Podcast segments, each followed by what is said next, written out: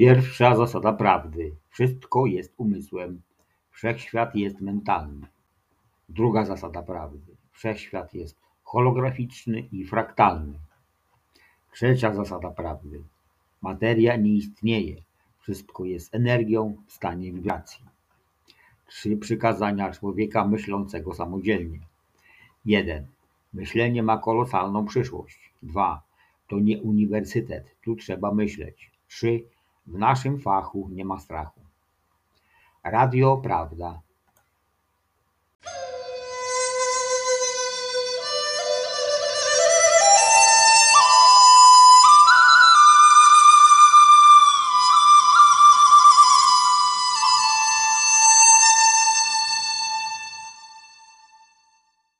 Już z chwilą rozpoczęcia się tego doświadczenia ludzie przeważnie porzucają je na rzecz nowego.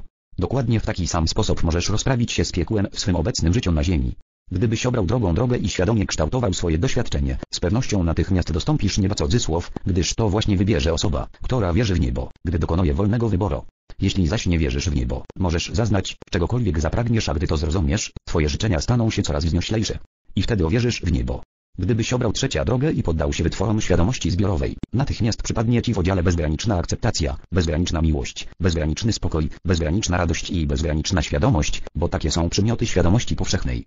Wówczas stopisz się z jednością i nie będzie nic oprócz tego, czym jesteście i zawsze byliście, dopóki nie zdecydujesz, że powinno zaistnieć również coś innego. To jest nirwana, doświadczenie jedności, którego przelotnie można zaznać podczas medytacji, niewysłowiona wręcz ekstaza. Jednak po nieskończonym czasie bez czasie nasycisz się jednością, ponieważ pojmiesz, że nie sposób doświadczać jedności jako takiej, kiedy nie istnieje również to, co nie jest jednością. Stworzysz wiec, kolejny raz, ideę podziału, wielości. W ten sposób wędrować będziesz po kosmicznym kole, wstępować i zstępować, i tak bez końca, po wsze czasy. Wielekroć powracać będziesz na łono jedności w nieskończoność i pojmiesz, że z każdego położenia na kosmicznym kole możesz wrócić do jedności, bo masz taka moc. Możesz to zrobić teraz, gdy czytasz te słowa. Możesz to zrobić jutro, podczas medytacji. Możesz to zrobić o każdej porze. I nie musimy tkwić na tym poziomie świadomości, na którym znajdujemy się, kiedy umieramy? Nie. Możesz przenieść się na następny, jak tylko tego zapragniesz. Albo odczekać tyle czasu cudzysłów, ile zechcesz. Jeśli twoja perspektywa jest ograniczona, a myśli nieojarzmione, doświadczysz rzeczy właściwych takiemu stanowi, dopóki nie postanowisz inaczej. Wtedy się ockniesz cudzysłów, staniesz się świadomy i zaczniesz doświadczać siebie jako twórcy własnego doświadczenia. Spojrzysz wstecz na ten pierwszy etap i nazwiesz go czyśćcem. Drugi etap, na którym z prędkością myśli ziszcza się wszystko, czego zapragniesz, będzie twoim niebem. Zaś etapowi trzeciemu, kiedy doświadczasz błogiej jedności, nadasz miano nirwany. Notuje mnie jeszcze jedna sprawa, związana nie tyle ze śmiercią cudzysłów, co z wychodzeniem poza ciało. Jak to wytłumaczyć? Co się wtedy dzieje? Twoja istota po prostu porzuca ciało fizyczne. Może ci się to przytrafić w trakcie medytacji lub w bardziej subtelny sposób, podczas głębokiego snu. Na takiej wycieczce cudzysłów dosza może znaleźć się, gdziekolwiek zechce. Osoba opowiadająca o takich przeżyciach często nie pamięta, aby stanowiła swoją wolę i mówi, że coś takiego się jej przydarzyło cudzysłów. Lecz nic, w czym bierze udział dusza, nie jest bezwolne. Jak to się dzieje, że rzeczy się nam okazują cudzysłów, objawiają cudzysłów w trakcie takich doznań, skoro tworzymy sami wszystko na bieżąco cudzysłów? Odsłaniać się nam mogą rzeczy tylko wtedy, gdyby istniały niezależnie od nas. Sam nie umiem sobie tego wytłumaczyć. Nic nie istnieje niezależnie od was, wszystko jest waszym wytworem. Nawet pozorny brak rozumienia jest twoim dziełem, całkiem dosłownie, to kaprys twojej wyobraźni. Wyobrażasz sobie, że nie znasz odpowiedzi na to pytanie, więc nie znasz. Lecz jak tylko wyobrazisz sobie, że wiesz, pojmujesz. Pozwalasz sobie na tego rodzaju grę, aby mógł przebiegać proces. Jaki proces? Odwieczny. Życie. Kiedy doznajesz samoobjawienia cudzysłów, czy to we śnie, czy podczas opuszczania ciała, czy w czarownych chwilach niezmąconej jasności w istocie nastąpiło przypomnienie cudzysłów. Nagle pamiętasz, co sam stworzyłeś. Te chwile przypomnienia niosą ze sobą ogromną moc. Mogą wręcz wywołać epifanię. Gdy doświadczysz czegoś tak wspaniałego, trudno ci powrócić do rzeczywistości cudzysłów w potocznym tego słowa znaczeniu. A to dlatego, że dla ciebie rzeczywistość się zmieniła. Poszerzyła się, rozrosła. I nie może skorczyć się do poprzednich rozmiarów. To tak, jakby się chciało wcisnąć dżina wypuszczonego na wolność z powrotem do butelki. Nie da się. Czy dlatego właśnie ludzie, którzy wyszli poza ciało czy doznali przeżyć na granicy śmierci cudzysłów, po powrocie wydają się tacy odmienieni? Zgadza się. Ba są inni. Teraz wiedza dużo więcej. Lecz nierzadko, w miarę upływu czasu, popadają w stare nawyki, gdyż zapomnieli to, co wiedza, po raz kolejny. Czy jest jakiś sposób na tę amnezję cudzysłów? Owszem. W każdym momencie wcielaj swoją wiedzę w czyn, działaj w oparciu o to, co wiesz, nie kieruj się tym, co narzuca ci świat pozorów. Obstawaj przy niej, bez względu na to, jak zwodnicze otaczają cię iluzje. Tak postępowali i postępują wszyscy mistrzowie. Sadzenie według pozorów, działają zgodnie ze swoją wiedzą. Jest jeszcze jeden sposób, aby pamiętać. Jaki? Spraw, aby pamiętał drogi. Czegokolwiek pragniesz dla siebie, oczyń drugiemu. Mam wrażenie, że tak ma się sprawa z tymi książkami. Dokładnie tak. I im dłużej się oddajesz temu dialogowi, tym mniej konieczne to się staje dla ciebie. I im więcej przekazujesz innym, tym mniej musisz przekazywać swej jaźni. Ponieważ na jaźni inni stanowią jedno, a co daję innym, tym obdarzam siebie. Widzisz, teraz ty oddzielasz odpowiedzi mnie. I na tym to właśnie polega. Niech mnie, właśnie oddzieliłem Boga odpowiedzi. To odlotowo. Naprawdę odlotowo. Mi to mówisz. Właśnie to jest odlotowe, mówię tobie. A ja powiadam tobie, nadejdzie dzień, kiedy wszyscy przemówimy jednym głosem. Nadejdzie taki dzień, dla wszystkich ludzi. Cóż, jeśli mnie to czeka, chciałbym upewnić się, czy dobrze cię zrozumiałem. Jedna rzecz mnie notuje, wiem, że wyjaśniałeś to nieraz, ale naprawdę zależy mi na dokładnym zrozumieniu. Chodzi o to, czy kiedy już osiągniemy ten stan jedności, przez wielu nazywany nirwaną, kiedy powrócimy do źródła, to nie zostajemy tam? Pytam dlatego, że to zdaje się kłócić z moim pojmowaniem wschodnich doktryn i nauk mistycznych. Pozostawanie we wzniosłym stanie jedności ze wszystkim jednocześnie wykluczałoby go. Jak już tłumaczyłem, to, co jest, może zaistnieć jedynie w obrębie tego, czym nie jest. Nawet bezbrzeżnego błogostanu jedności nie da się doświadczyć jako takiego właśnie, jeśli nie istnieje zarazem coś, co nie dorównuje bezbrzeżnemu błogostanowi. Dlatego więc musiało powstać i nieustannie powstaje coś, co nie jest błoga jednością. Ale kiedy dostąpiliśmy tej błogości, kiedy wtopiliśmy się ponownie w jedno, kiedy staliśmy się wszystkim i niczym jednocześnie, to skąd w ogóle możemy wiedzieć, że nadal istniejemy? Jeśli nie doświadczamy niczego innego. Nie wiem. Nie mogę się w tym połapać. Nijak nie potrafię tego ogryźć, cudzysłów. Opisujesz coś, co nazywam boskim dylematem. Dokładnie przed takim samym dylematem stanął Bóg i rozwiązał go, powołując do istnienia to, co nie jest Bogiem, nawias, czy przynajmniej uważa, że nie jest po nawiasie. Bóg oddał i oddaje, w każdej chwili cząstkę siebie, aby doświadczało niewiedzę o sobie po to, aby jego reszta mogła poznać swoją prawdziwą istotę. Tak oto Bóg oddał Syna swojego jednorodzonego, dla waszego zbawienia, cudzysłów. Stąd właśnie wziął się ten mit. Myślę, że wszyscy jesteśmy Bogiem i każdy z nas nieustannie wędruje od wiedzy do niewiedzy i z powrotem do wiedzy, z byto do niebyto, z jedności do podziału i znów do jedności, w nigdy niekończącym się cyklu. To cykl życia, ty nazywasz to kosmicznym kołem.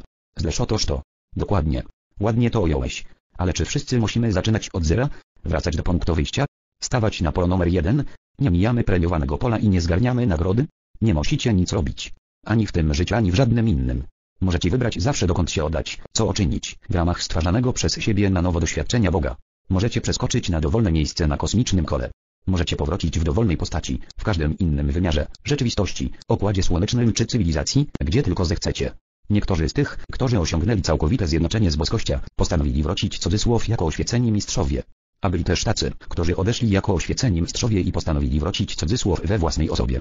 Na pewno słyszałeś o Goro, którzy powracali do waszego świata, objawiając się w różnych miejscach i epokach. Na takim doniesieniu oparta jest jedna z waszych religii. Mowa o mormonach, których prorokiem jest Joseph Smith. Okazał mu się, jak twierdził, sam Jezus, wiele stoleci po tym, jak na zawsze, cudzysłów, opuścił ten świat. Tak więc wracasz do położenia na kosmicznym kole, jakie ci się podoba.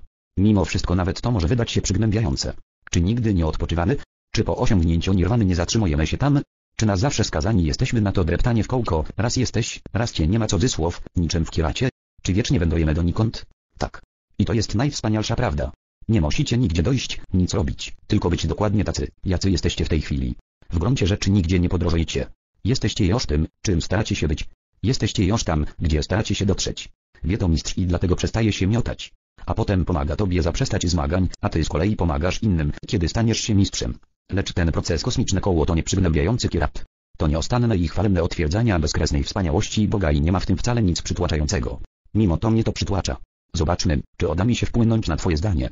Czy robisz seks? Uwielbiam. Tak jak większość ludzi, z wyjątkiem tych, co mają na ten temat dziwaczne zapatrywania.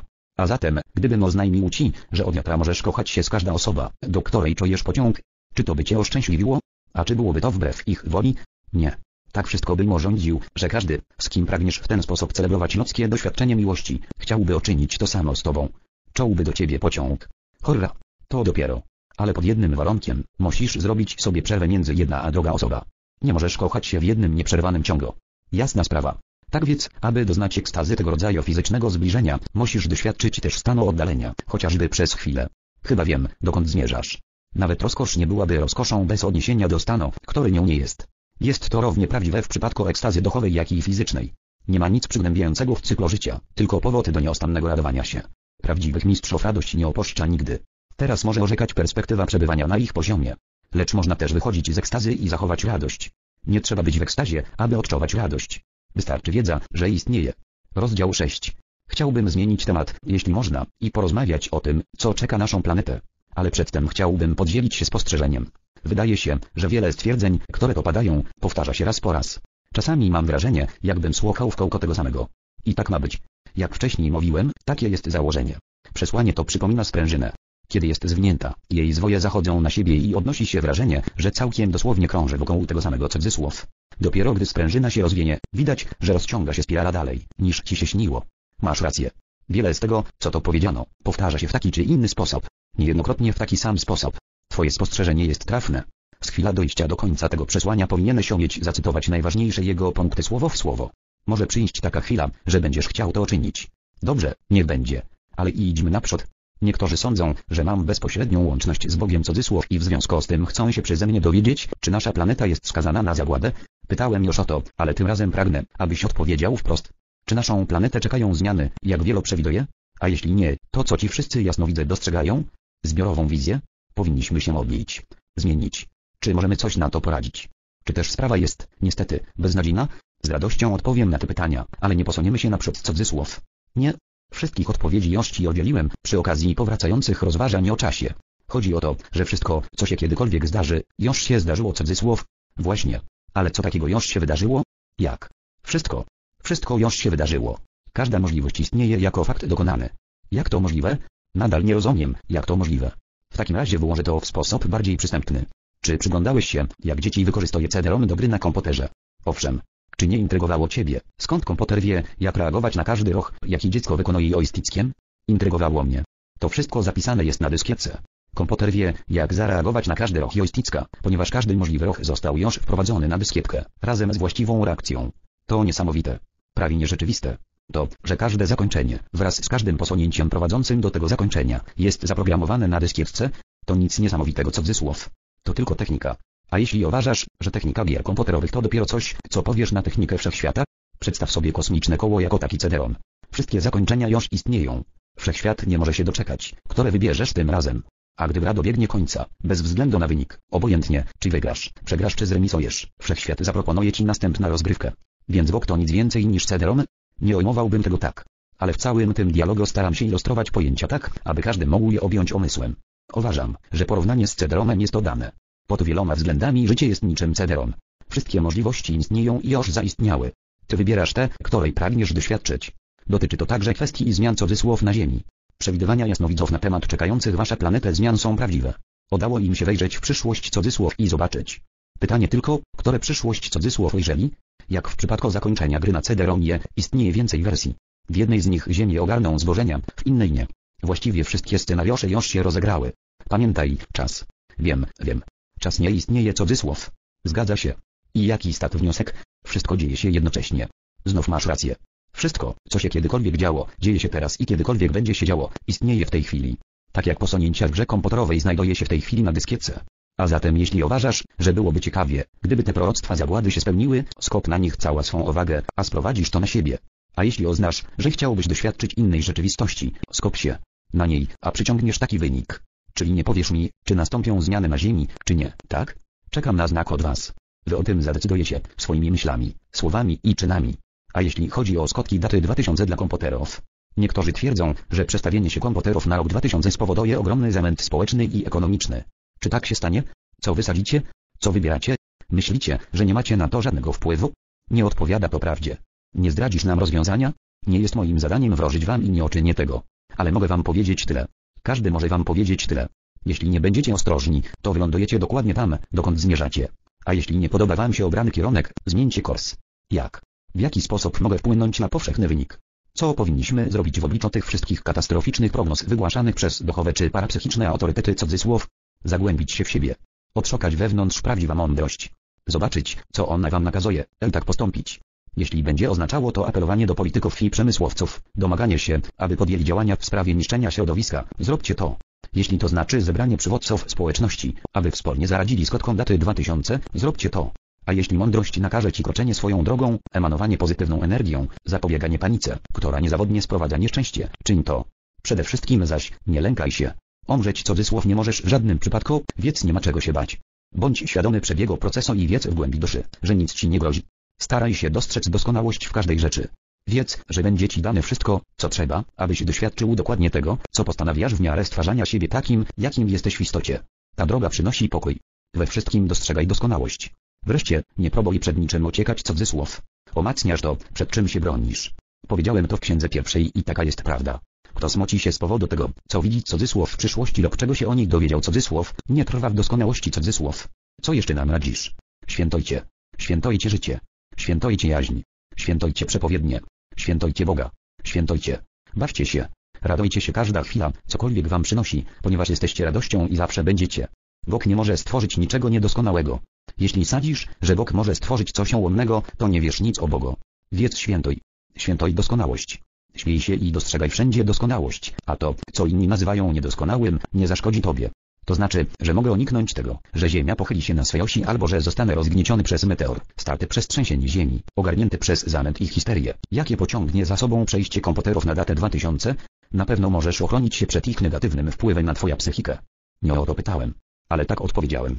Spójrz w przyszłość bez lęku, rozumiejąc proces i dostrzegając doskonałość wszystkiego.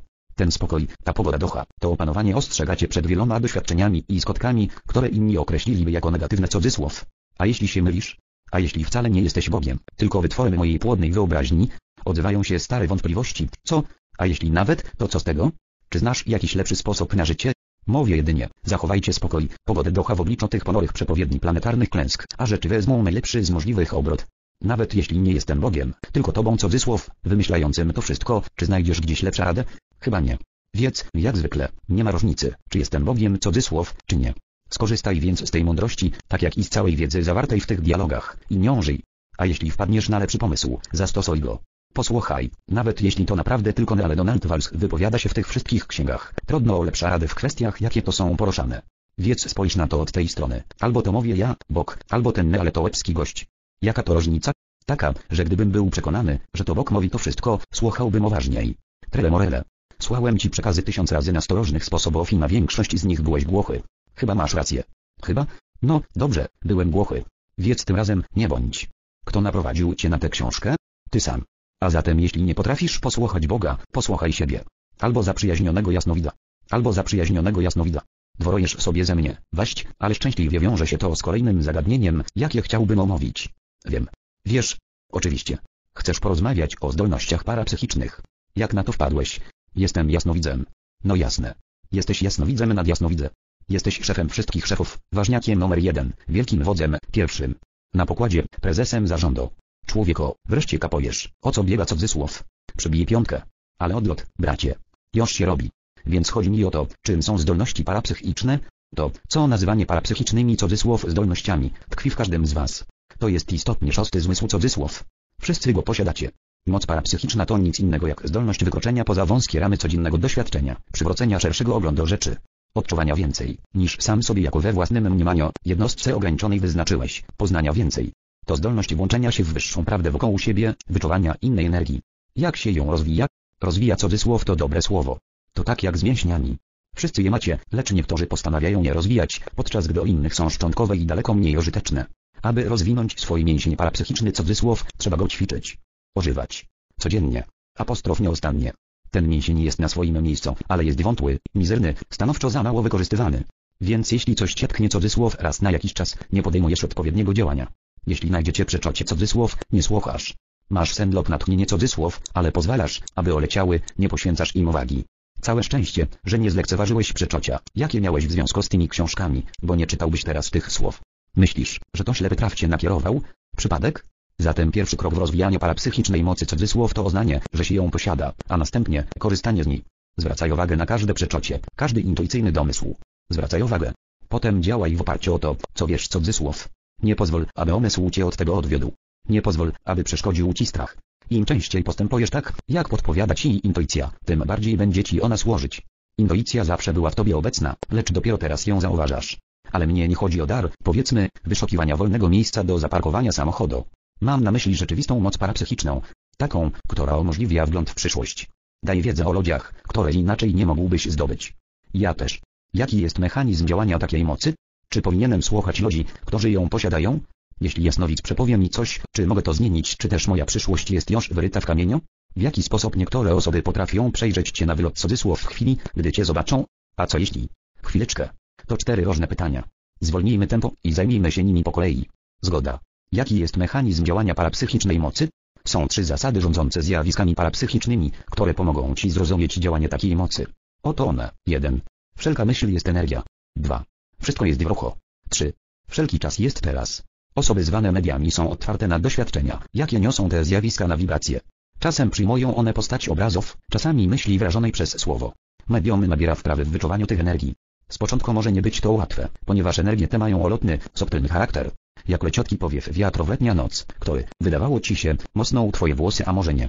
Jak słabiutki odgłos w oddali, który, masz wrażenie, osłyszałeś, ale nie jesteś pewny.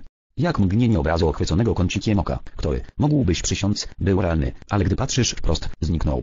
Czy w ogóle coś widziałeś? Takie pytanie zadaje sobie nowicjusz. Wytrawny medium nigdy tak nie pyta, gdyż wie, że pytanie odsuwa od niego odpowiedź. Angażuje umysł, a to ostatnia rzecz, jakiej medium sobie życzy. Intuicja nie mieści się w omyśle. Aby włączyć szósty zmysł, trzeba wyłączyć omysł. Ponieważ intuicja jest przymiotem duszy. Intuicja to duchowe ucho. Tylko dusza jest na tyle wrażliwa, aby wyłapać cudzysłów najlżejsze wibracje życia, wyczuć te energie i zinterpretować je. Posiadacie sześć zmysłów, nie pięć. Zmysł węcho, smako, dotyko, wzroko, słucho i intuicyjnej wiedzy. Tak działa moc parapsychiczna cudzysłów. Ilekroć pomyślisz coś, twa myśl wysyła energię. Ona jest energia. Dusza medium wychwytuje tę energię. Jasnowic z prawdziwego zdarzenia nie będzie zastanawiał się nad jej znaczeniem, lecz bez namysłu podzieli się z tobą wrażeniem, jakie ta energia w nim wywołuje. W ten sposób może określić, o czym właśnie myślisz. Każde oczocie, jakiego kiedykolwiek doznałeś, pozostaje w twojej duszy. Twoja dusza to suma wszystkich twoich oczoć. Ich składnica. Nawet jeśli tkwią tam od lat, medium potrafi je wyczuć cudzysłów to i teraz. A to dlatego, że wszyscy razem czas nie istnieje, stat jasnowic jest w stanie odczytać twoja przeszłość cudzysłów. Jotra cudzysłów też nie ma. Wszystko dzieje się właśnie teraz. Każde zdarzenie emituje falę energii, odciska niezatarty obraz na kosmicznej błonie fotograficznej. Medium dostrzega czy wyczuwa obraz jotra cudzysłów tak, jakby miało miejsce teraz, co zresztą jest prawdą. W ten sposób jasnowidze przepowiadają przyszłość cudzysłów. Jak to się odbywa od strony fizjologicznej? Zapewne bezwiednie, jasnowidz wytężając swą uwagę wysyła submolekularny składnik swej istoty. Jego myśl cudzysłów, jeśli wolisz, opuszcza ciało i mknie w przestrzeni, dociera tam, skąd widać cudzysłów teraz cudzysłów, którego jeszcze nie doświadczyłeś. Submolekularna podróż w czasie. Można tak powiedzieć. Submolekularna podróż w czasie. A jakie widzę, że robi się z tego izna szopka. Nie, nie. Przyrzekam, że się poprawię. Naprawdę. Mów dalej, proszę. Dobrze.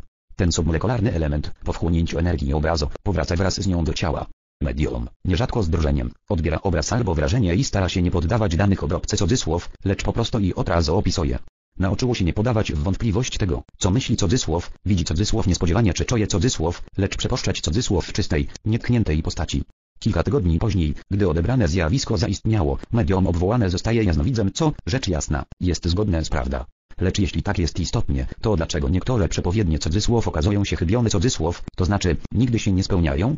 Ponieważ jasnowidz nie przepowiedział przyszłości cudzysłów, tylko przedstawił jedna z możliwych możliwości cudzysłów, jaka na mgnienie oka okazała mu się pośród wiecznej chwili teraźniejszości. Wieczna chwila zawiera w sobie wszystkie możliwe możliwości cudzysłów.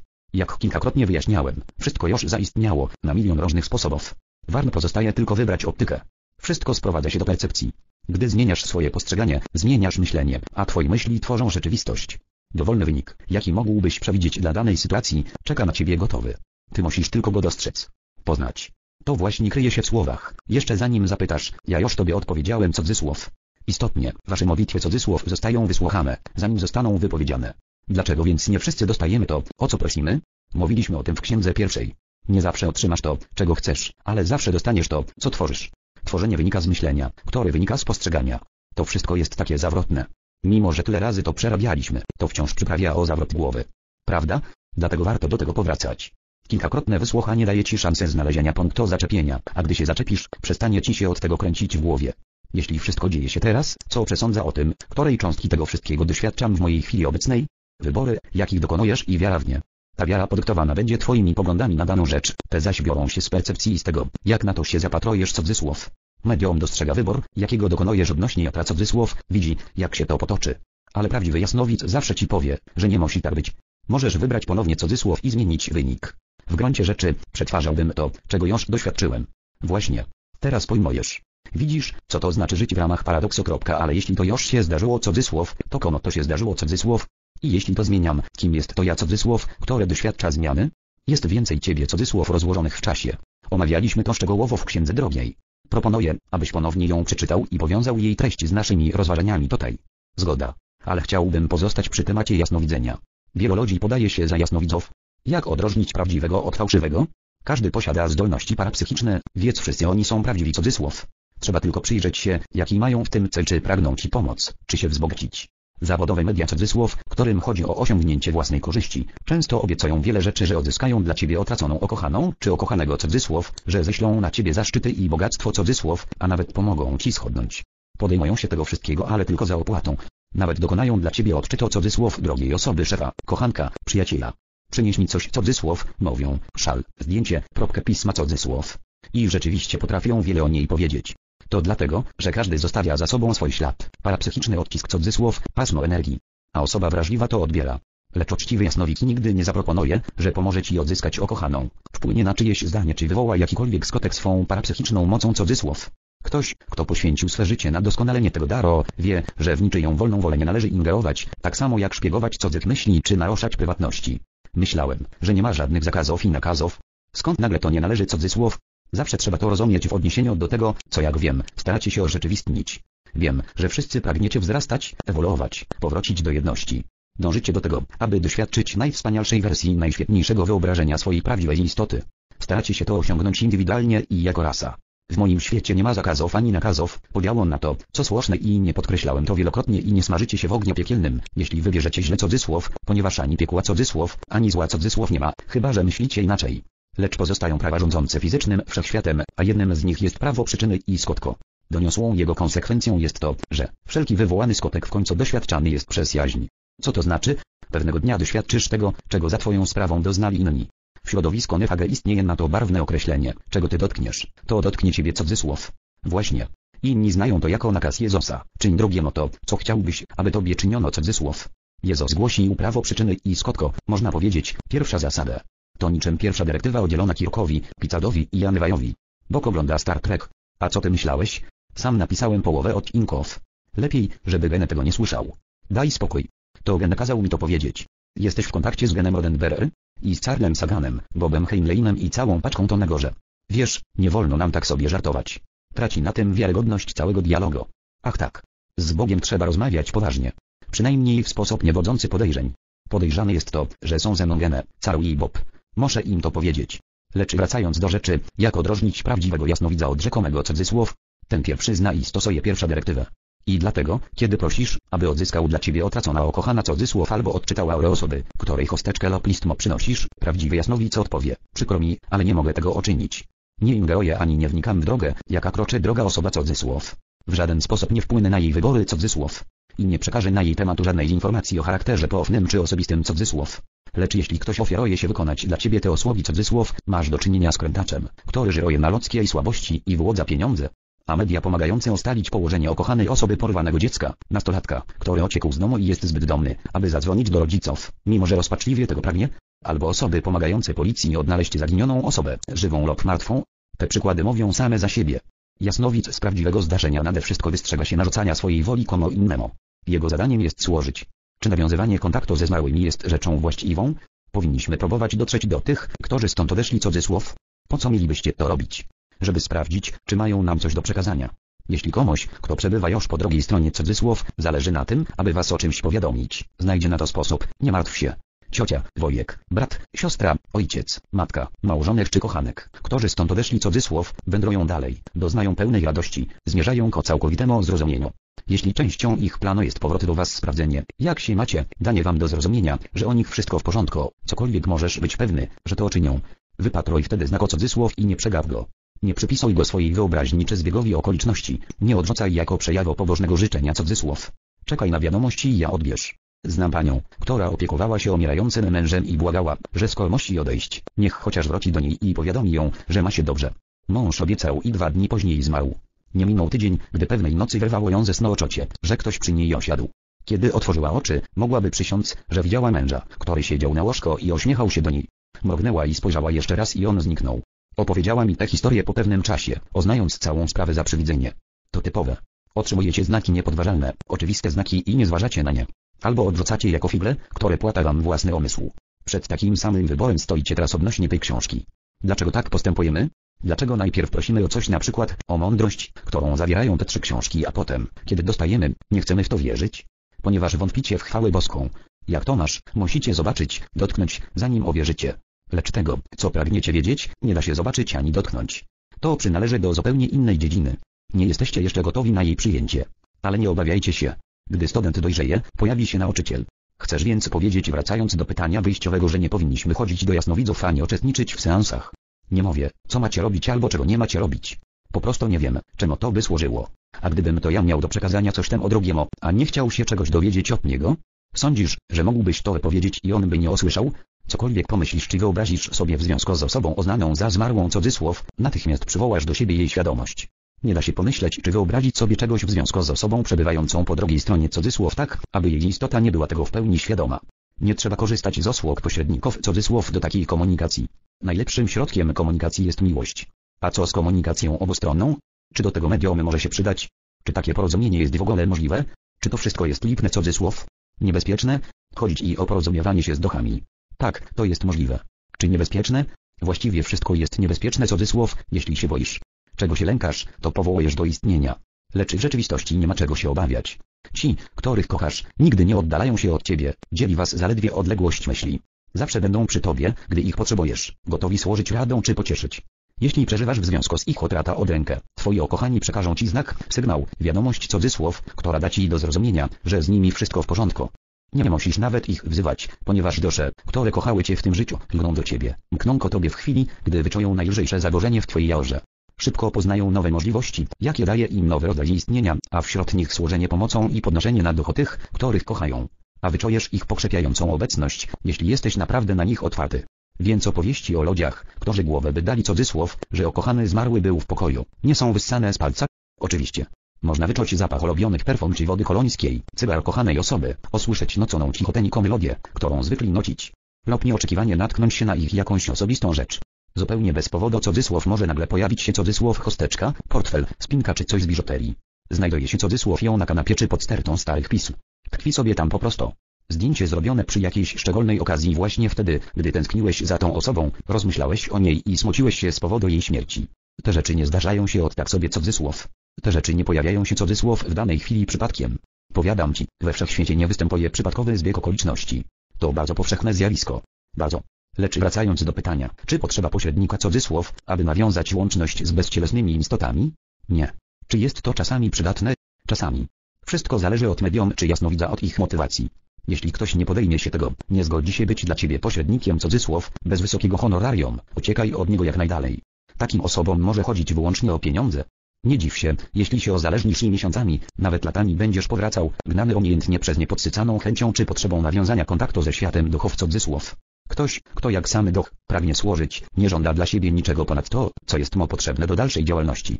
Jeśli ktoś, kto wychodzi z takiego założenia, zgadza się ci pomóc, dopilnuj, aby otrzymał w zamian godziwą zapłatę. Nie wykorzystuj takiej nadzwyczajnej łaskawości dając niewiele lub w ogóle nic, jeśli wiesz, że stać cię na więcej. Patrz, kto naprawdę pomaga światu, obdarza wiedza, wglądem, zrozumieniem, troska i miłosierdziem. Nie żałuj mu wsparcia. Bądź dla niego szczodry. Szanuj go. Albowiem należy on do wysłanników światłości. I pośmy to ojęli, oj sporo. Czy możemy zmienić temat? Jesteś gotowy? A ty? Ja cały siwy. Wreszcie się rozkręciłem. Cisną mi się na usta wszystkie pytania, jakie notowały mnie przez ostatnie trzy lata. Nie mam nic przeciwko temu. Wal. Fajowo. Chciałbym teraz rzucić nieco światła na kolejną ezoteryczną tajemnicę. Czy pomówisz ze mną o reinkarnacji? Jasne. Wiele religii otrzymuje, że doktryna reinkarnacji jest błędna, że mamy tylko jedno życie tutaj, jedną szansę. Wiem. Ale to nie jest tak. Jak mogą się mylić w sprawie tak istotnej? Jak mogą nie znać prawdy o rzeczy tak podstawowej? Musisz wiedzieć, że ludzie wyznają religie oparte na strachu, głoszące Boga, którego należy czcić i bać się. To właśnie strach sprawił, że społeczeństwo Ziemi przekształciło się z matriarchatu w patriarchat.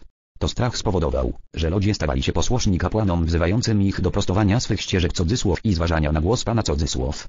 To dzięki niemu kościoły umacniały i powiększały swoje szeregi. Pewien kościół twierdził nawet, że Bóg cię okaże, jeśli nie będziesz chodził co niedzielę na mszę. Niechodzenie do kościoła uznano za grzech. Nie do kościoła w ogóle. Trzeba było chodzić do tego jednego konkretnego kościoła. Gdy poszło się na mszę do kościoła innego obrządku, również popełniało się grzech. Stanowiło to próbę stanowienia kontroli za pomocą strachu. Zadziwiające jest to, że to zadziałało. Wciąż działa, jak diabli. Bogu nie przystoi przeklinać. Ja nie przeklinam. Stwierdziłem fakt, działa jak diabli cudzysłów. Ludzie zawsze będą wierzyli w diabły, w piekło i w Boga, który ich na nie skazuje, tak długo, jak będą przypisywać Bogu cechy ludzkie: bezwzględność, mściwość, samolubność i brak litości. W dawnych czasach ludzie nie potrafili sobie wyobrazić Boga, który wzniósłby się ponad to wszystko. Dlatego zaakceptowali nauki licznych kościołów nakazujące bojaźń Boża. Wyglądało to tak, jakby ludzie nie dowierzali, że sami z siebie mogą być dobrzy i postępować słusznie. Dlatego musieli stworzyć religię głoszącą gniewnego, karzącego Boga, aby trzymać siebie w ryzach. Zaś idea reinkarnacji wprowadzała zamęt. Jak to? Co grzesznego kryła w sobie ta doktryna? Kościół opominał: bądźcie grzeczni, bo inaczej... Kropka, kropka, kropka, cudzysłów, a to zjawiają się zwolennicy reinkarnacji mówiący: będziecie mieli jeszcze jedna szansę, potem i następna. I jeszcze więcej. Więc się nie martwcie. Zróbcie, co w waszej mocy. Nie umierajcie ze strachu. Przyrzeknijcie sobie, że się poprawicie i już... cudzysłów. Oczywiście, wczesny Kościół nie mógł na to pozwolić. Dlatego wykonał dwa posunięcia. Najpierw potępił doktrynę reinkarnacji jako heretycka, a następnie ustanowił sakrament spowiedzi. Spowiedź załatwiała to, co obiecywała reinkarnacja. To znaczy, dawała wiernym kolejną szansę. Zatem powstał układ, w ramach którego Bóg karał ciebie za twoje występki, chyba że się z nich wyspowiadałeś. Wówczas mogłeś poczuć się bezpieczny, bo wiedziałeś, że Bóg wysłuchał twojej spowiedzi i odpuścił ci twoje grzechy. Owszem, ale tkwił w tym pewien haczyk. Rozgrzeszenia nie mogło dzielić ci bezpośredniego sam Bóg. Musiało ono wyjść od Kościoła, a księża ustalali pokutę, cudzysłów, która należało odprawić. Zwykle były to modlitwy, których zmówienia wymagano od grzeszników. Więc miałeś już dwa powody, aby nie występować z Kościoła. Spowiedź okazała się tak mocna karta przetargowa, że w kotce grzechem ogłoszono niechodzenie do spowiedzi. Trzeba się było wyspowiadać przynajmniej raz w roku. Gdy tego nie dopilnowano, dawano Bogu kolejny powód do złości. I tak mnożyły się nakazy przeważnie arbitralne i kapryśne ustanawiane przez Kościół, a każdy z nich wsparty był groźba wiecznego potępienia, chyba że winę wyznawano. Wówczas uzyskiwano boskie przebaczenie i w ten sposób unikano zatracenia. Ale powstał problem. Ludzie wpadli na to, że dzięki temu mogą grzeszyć do woli, o ile się z tego spowiadali. Kościół był w rozterce. Strach opuścił ludzkie serca. Spadło uczestnictwo w mszach, koczyły się szeregi wiernych. Ludzie przychodzili do spowiedzi raz w roku, odprawiali pokutę, uzyskiwali odpuszczenie grzechów i wracali do swoich zajęć. Nie było co do tego wątpliwości. Musiał znaleźć się sposób na to, aby znów zasiać strach w ludzkich sercach. I tak wymyślono czyściec. Czyściec? Czyściec. To miejsce przypominało piekło, ale zastanie do niego nie było wieczne. Nowa doktryna mówiła, że Bóg podda ciebie cierpieniu za twoje występki, nawet jeśli je wyznałeś. W myśl tej nauki Bóg skazywał cię na pewne dawkę katoszy, w zależności od liczby i rodzaju popełnionych grzechów. Grzechy dzieliły się na śmiertelne, cudzysłów, i powszednie, cudzysłów. Jeśli przed śmiercią nie zdążyłeś się wyspowiadać z grzechów śmiertelnych, trafiałeś prosto do piekła. Raz jeszcze wzrosła frekwencja w kościołach. Podobnie jak datki na tace, a zwłaszcza darowizny, albowiem w doktrynie czyśćca przewidziano możliwość wykupienia się od cierpienia. Słucham? Zgodnie z nauką Kościoła można było uzyskać specjalny odpostalenie nie od samego Boga, tylko od wysokiego dostojnika Kościoła. Odposty te wyzwalały z mar czyśćcowych, na które zasłużyłeś sobie, cudzysłów, swoimi grzechami, lub przynajmniej je łagodziły. Coś jak zwolnienie przedterminowe za dobre sprawowanie, cudzysłów. Tak. Lecz olgi te, rzecz jasna, dotyczyły tylko garstki. Na ogół tych, którzy przekazali na rzecz Kościoła znaczne dobra. Za ogromną sumę można nawet było otrzymać odpost całkowity. Oznaczało to zupełne wymiganie się od czyśćca. To była przepustka wprost do nieba. Ta szczególna łaska zastrzeżona była dla jeszcze węższego grona. Dla najmożniejszych rodów i jeszcze może rodzin królewskich. W zamian za te całkowite odposty w ręce Kościoła przekazywano zawrotne kwoty, kosztowności, ziemię. Lecz elitarność tego wszystkiego budziła wielką frustrację i niezadowolenie mas. Biedni wieśniacy nie mogli liczyć na biskopie odpost, zatem wiara lodo słabła i liczebność Kościoła znów spadła. I co wymyślił tym razem? Świeczki. Ludzie mogli teraz przyjść do kościoła i zapalić świeczkę za biedne dusze czyśćcowe, cudzysłów, a zmawiając nowennę nawias serię modlitwy w określonym porządku po nawiasie mogli skrócić pobyt swoich drogich w czyśćco. Dla siebie nic nie mogli wskorać, lecz chociaż mogli modlić się o łaskę dla umarłych. Oczywiście, nie zaszkodziło, jeśli każda zapalona świeczkę poparto monety lub dwiema wrzuconymi do skarbony. Mnóstwo świeczek migotało w kościołach i brzęczały monety wpadające strumieniem do blaszanych skarbon, a wszystko to po to, aby wyjednać o mnie złagodzenie, cudzysłów, wyroku dla dusz cierpiących w czyśćco. To się nie mieści w głowie. Chcesz powiedzieć, że ludzie tego nie przejrzeli? Nie połapali się, że to desperacka próba zdesperowanego Kościoła wprawienia wiernych w tak desperacki stan umysłu, aby zdobyli się na wszystko, byle tylko ochronić się przed tym desperado, którego nazywali Bogiem? Chcesz powiedzieć, że na to poszli? Jak najbardziej. Nic dziwnego, że Kościół uznał reinkarnację za herezję. Apostrof zgadza się. Lecz kiedy was tworzyłem, nie powołałem was do jednorazowego istnienia, połamka czasu w skali wszechświata, nie skazałem was na nieochronione błądzenie i liczenie na jakiś cud na koniec. Próbowałem wyobrazić sobie taki układ, ale nadal nie umiem powiedzieć, jaki miałbym w tym cel. Wy również nie potraficie tego odgadnąć. Dlatego powtarzacie: niezbadane są drogi Pana, cudzysłów, i tym podobne sentencje. Ale ja nie działam po kryjomu. Wszystko, co czynię, ma swój powód i jest kryształowo jasne. Tłumaczyłem, po co was stworzyłem i jaki jest cel waszego istnienia, wiele razy w trakcie tego dialogu. Reinkarnacja doskonale przystaje do tego celu, którym jest moje tworzenie i doświadczenie, kim jestem za pośrednictwem was, w kolejnych waszych żywotach, oraz za pośrednictwem innych istot obdarzonych świadomością, jakie omieściłem we wszechświecie. Więc istnieje życie na innych. Oczywiście, że tak. Naprawdę uważasz, że jesteście zupełnie sami w tym olbrzymim wszechświecie? Ale ten temat poruszymy później. Kropka, kropka, kropka, obiecujesz. Obiecuję. Zatem twoim celem jako duszy jest doświadczenie siebie jako całości. My wszyscy ewoluujemy. Stajemy się. Czym? Nie wiemy. I nie dowiemy się, dopóki tam nie dotrzemy. Ale sama podróż sprawia nam radość. I jak tylko tam dotrzemy, cudzysłów, jako rzeczywistnimy kolejna najwyższa ideę samych siebie, wymyślimy jeszcze wspanialsza, jeszcze szczytniejsza, i radość nie będzie miała końca. Nadążasz? Tak. Mógłbym już to niemal przytoczyć słowo w słowo. To dobrze. Wiedz. W życiu chodzi o zdecydowanie, kim jesteś w istocie, i bycie tym. Robisz to codziennie. Każdym swym czynem, myślą, słowem. Tak przedstawia się prawda. W takiej mierze, w jakiej jesteś zadowolony ze swego kim jesteś w obecnym doświadczeniu, będziesz się go trzymał, dokonując jedynie drobnych poprawek to i owdzie w drodze do doskonałości. Paramahansa Yogananda stanowi przykład osoby bliskiej osiągnięcia ideału cudzysłów pod względem ozewnętrznienia swojego o sobie mniemania. Miał bardzo jasny pogląd na to, kim jest i jaka wieś łączy go ze mną, i starał się to wyrazić swoim życiem. Pragnął doświadczyć swej idei samego siebie w rzeczywistości, poznać ja doświadczalnie. Tak samo postąpił Babe Ruth. Miał bardzo jasny pogląd na to, kim jest i jaka wieś łączy go ze mną, i starał się to wyrazić swoim życiem. Pragnął doświadczyć swej idei samego siebie w rzeczywistości, poznać ją doświadczalnie. Niewielu ludzi sięga tego poziomu. Ma się rozumieć, mistrz i Babe różnili się całkowicie w swych zapatrywaniach na siebie, mimo to obaj znakomicie je przedstawili w życiu. Zupełnie inaczej wyobrażali też sobie mnie, to pewne, wychodzili z odmiennych założeń na mój temat i stosunku, jaki łączy ich ze mną. I te różnice znalazły odbicie w ich myślach, słowach i czynach. Jeden emanował spokojem i pogodę ducha i zsyłał pokoi i pogodę ducha na innych. Drugim targały rozterki, niepokoi i czasami złość nawias, zwłaszcza gdy nie mógł postawić na swoim ponawiasie i przenosił niepokój na innych.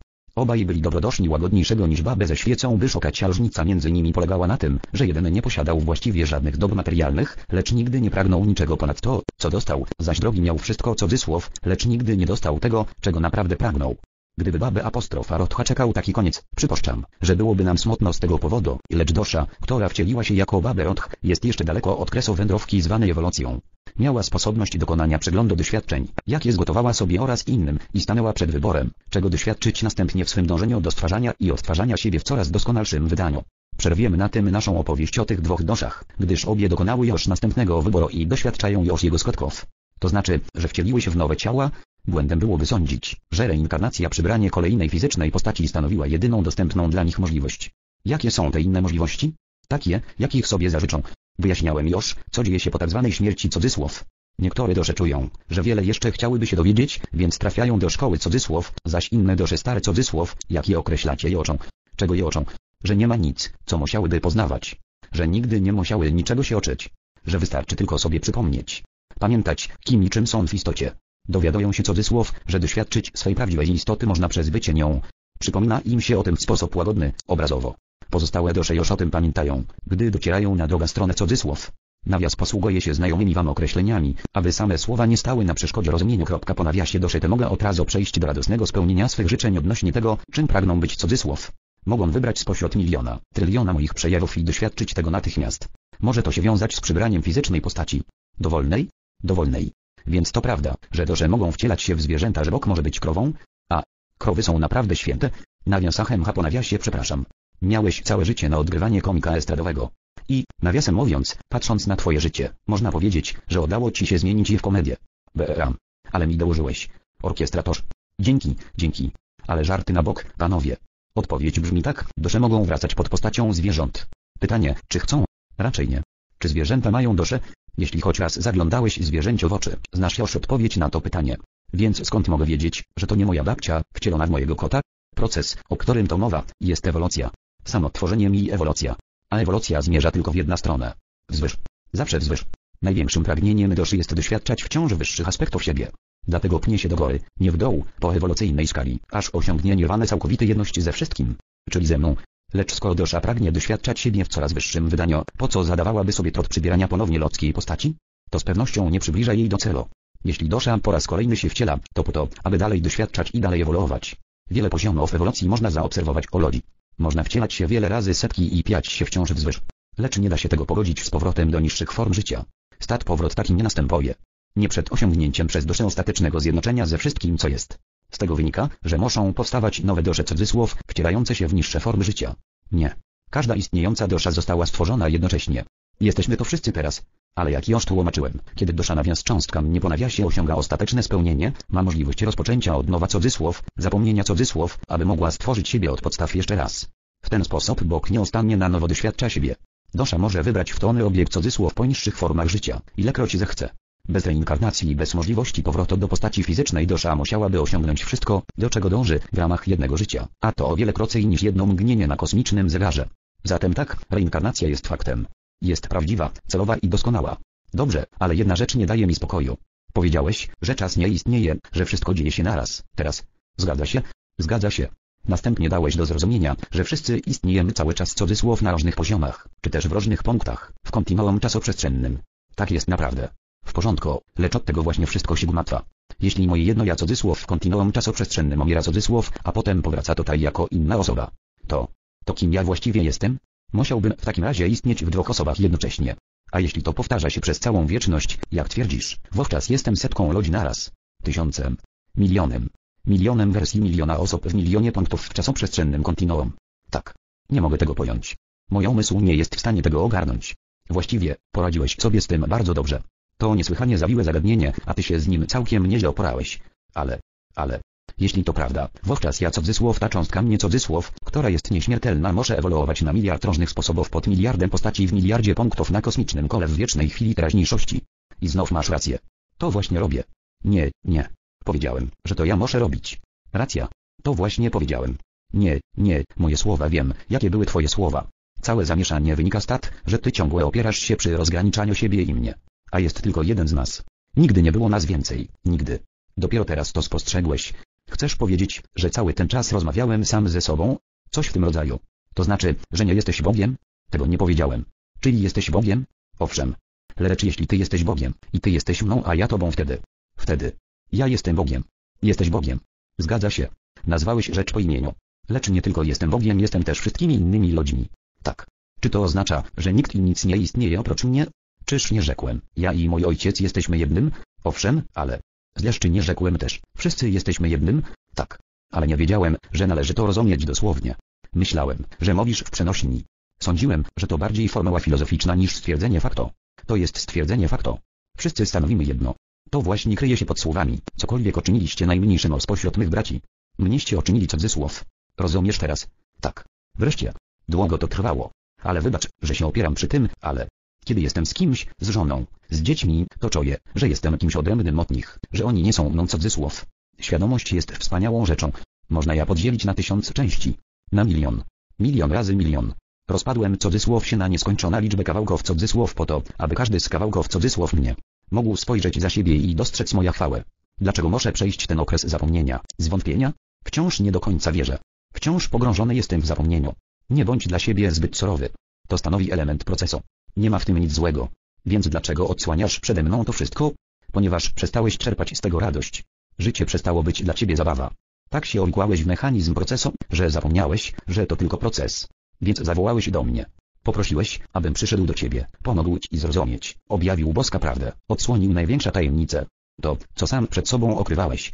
Twoja prawdziwa istota. I uczyniłem to. Po raz kolejny przywrócono ci pamięć. Czy to będzie miało znaczenie? Czy zmieni od dnia na twoje postępowanie?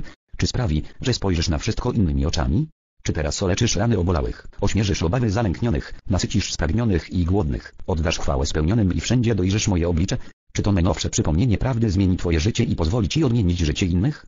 Czy też znów popadniesz w zapomnienie, pogrążysz się w swoim ja cudzysłów, zamkniesz się na powrót w ciasnych ramach, które sobie przypisałeś, zanim doznałeś tego przebudzenia? Jak będzie? Rozdział ósmy. Życie toczy się wiecznie i nieprzerwanie, prawda? Z całą pewnością. Nie ma końca. Nie ma. Reinkarnacja jest faktem. Jest. Możesz przyjąć dowolna śmiertelna postać, to znaczy fizyczne ciało, które omiera cudzysłów ilekroć zechcesz. My decydujemy, kiedy chcemy wrócić. Czy cudzysłów i kiedy cudzysłów tak. Decydujemy też, kiedy odejść. Wybieramy, kiedy omieramy? Nic nie przytrafia się doszy wbrew jej woli. To jest niemożliwe z samej definicji, ponieważ dosza jest twórca każdego doświadczenia. Dosza niczego nie potrzebuje. Dosza posiada wszystko. Wszelka mądrość, wszelka wiedza, wszelka moc, wszelka chwała. To ta cząstka ciebie, która nigdy nie śpi, nigdy nie zapomina. Czy dosza pragnie śmierci ciała? Nie. Pragnieniem doszy jest, abyś nigdy nie umierał. lecz dosza opuszcza to zmienia postać, porzucając większą część materialnej powłoki, gdy tylko zauważy, że dalsze przebywanie w tej formie niczemu nie służy. Jeśli pragnieniem doszy jest, abyśmy nigdy nie umierali, to dlaczego umieramy? Nie umieracie. Zmieniacie tylko postać.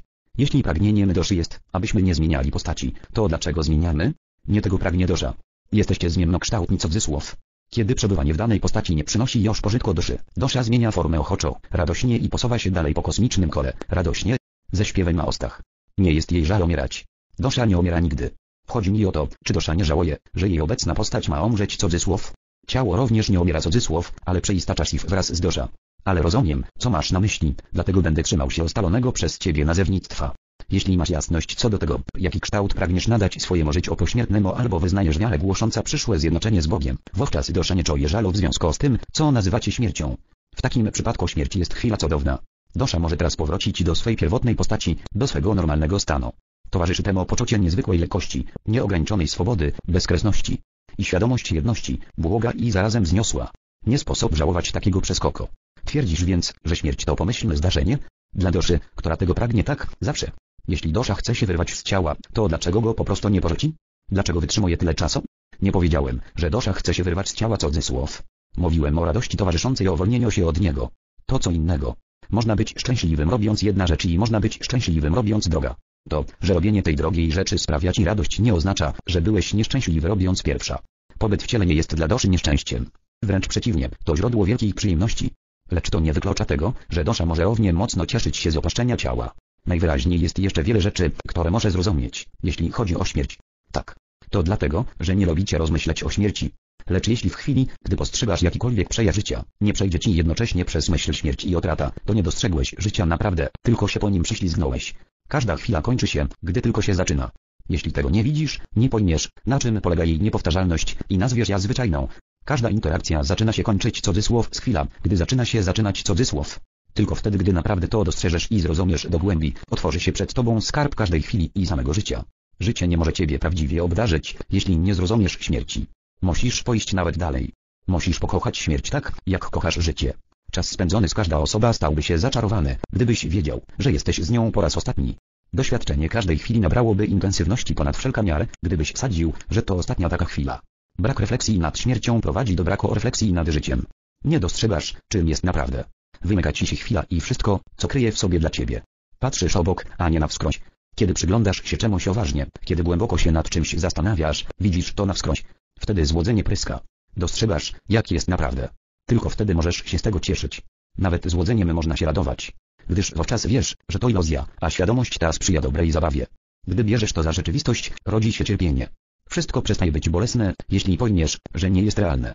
Powtórzę jeszcze raz, wszystko przestaje być bolesne, jeśli pojmiesz, że nie jest realne. To niczym film, przedstawienie na scenie twego umysłu. Sam tworzysz sytuacje i postaci. Sam piszesz scenariusz. Nic nie sprawia bólu z chwila, gdy rozumiesz, że nic nie jest realne.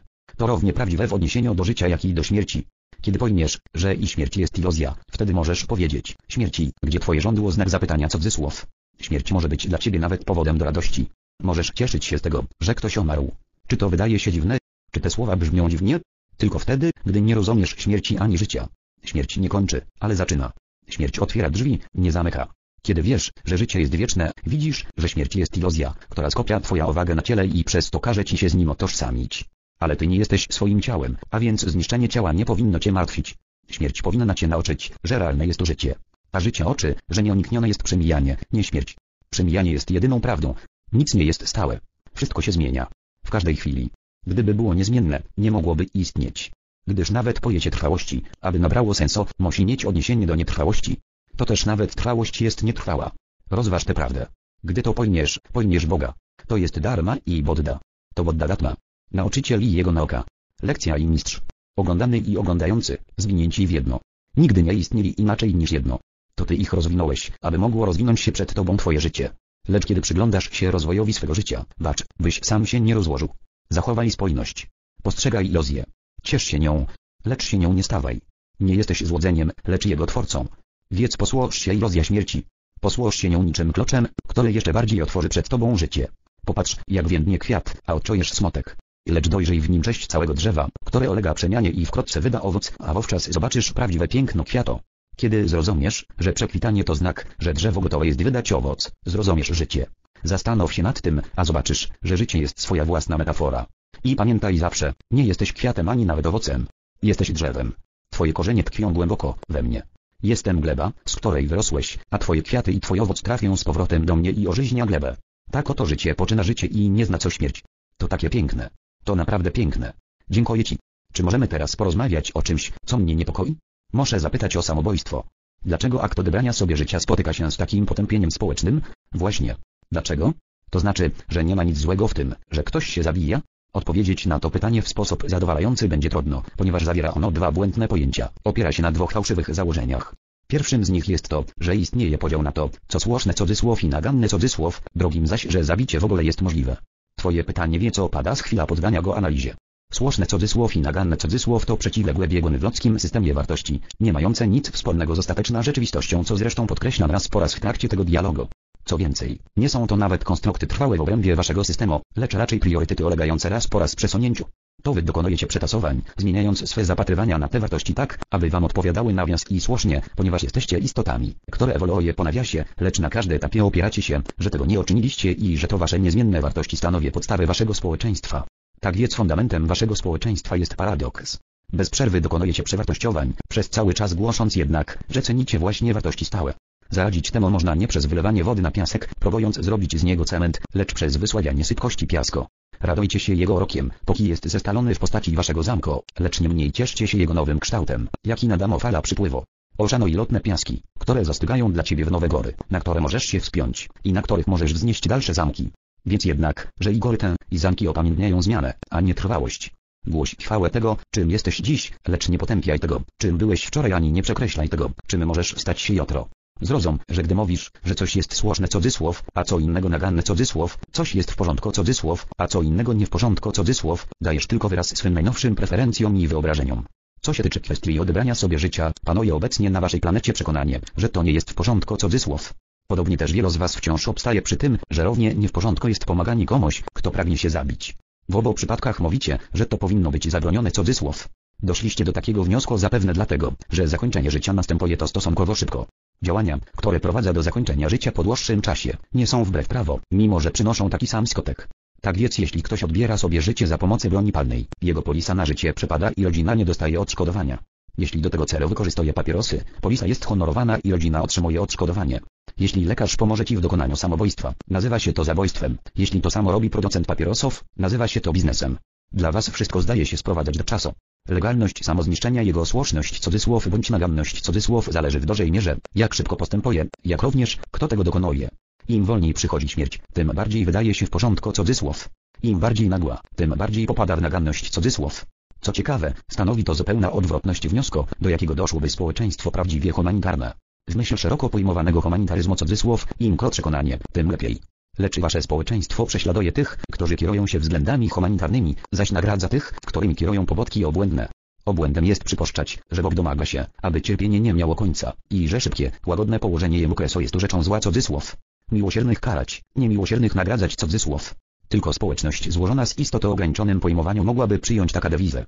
Zatruwacie więc swój organizm wdychając substancje rakotwórcze, zatruwacie organizm jedząc żywność skażony środkami chemicznymi, co na dłuższą metę jest zabójcze, i zatruwacie organizm oddychając powietrzem, który nieustannie zanieczyszczacie. Na sto różnych sposobów niszczycie sobie zdrowie, wiedząc, że to wszystko jest dla was szkodliwe. Ale ponieważ substancje te nie zabijają od razu, skracacie sobie życie całkowicie bezkarnie. Jeśli trujesz się czymś, co działa szybciej, mówi się, że złamałeś moralne prawo. Lecz ja powiadam ci, zabicie się od razu nie jest mniej moralne niż ośmiercanie się na raty. Czyli tego, kto odebrał sobie życie, nie spotyka kara boska? Ja nie karzę. Ja kocham.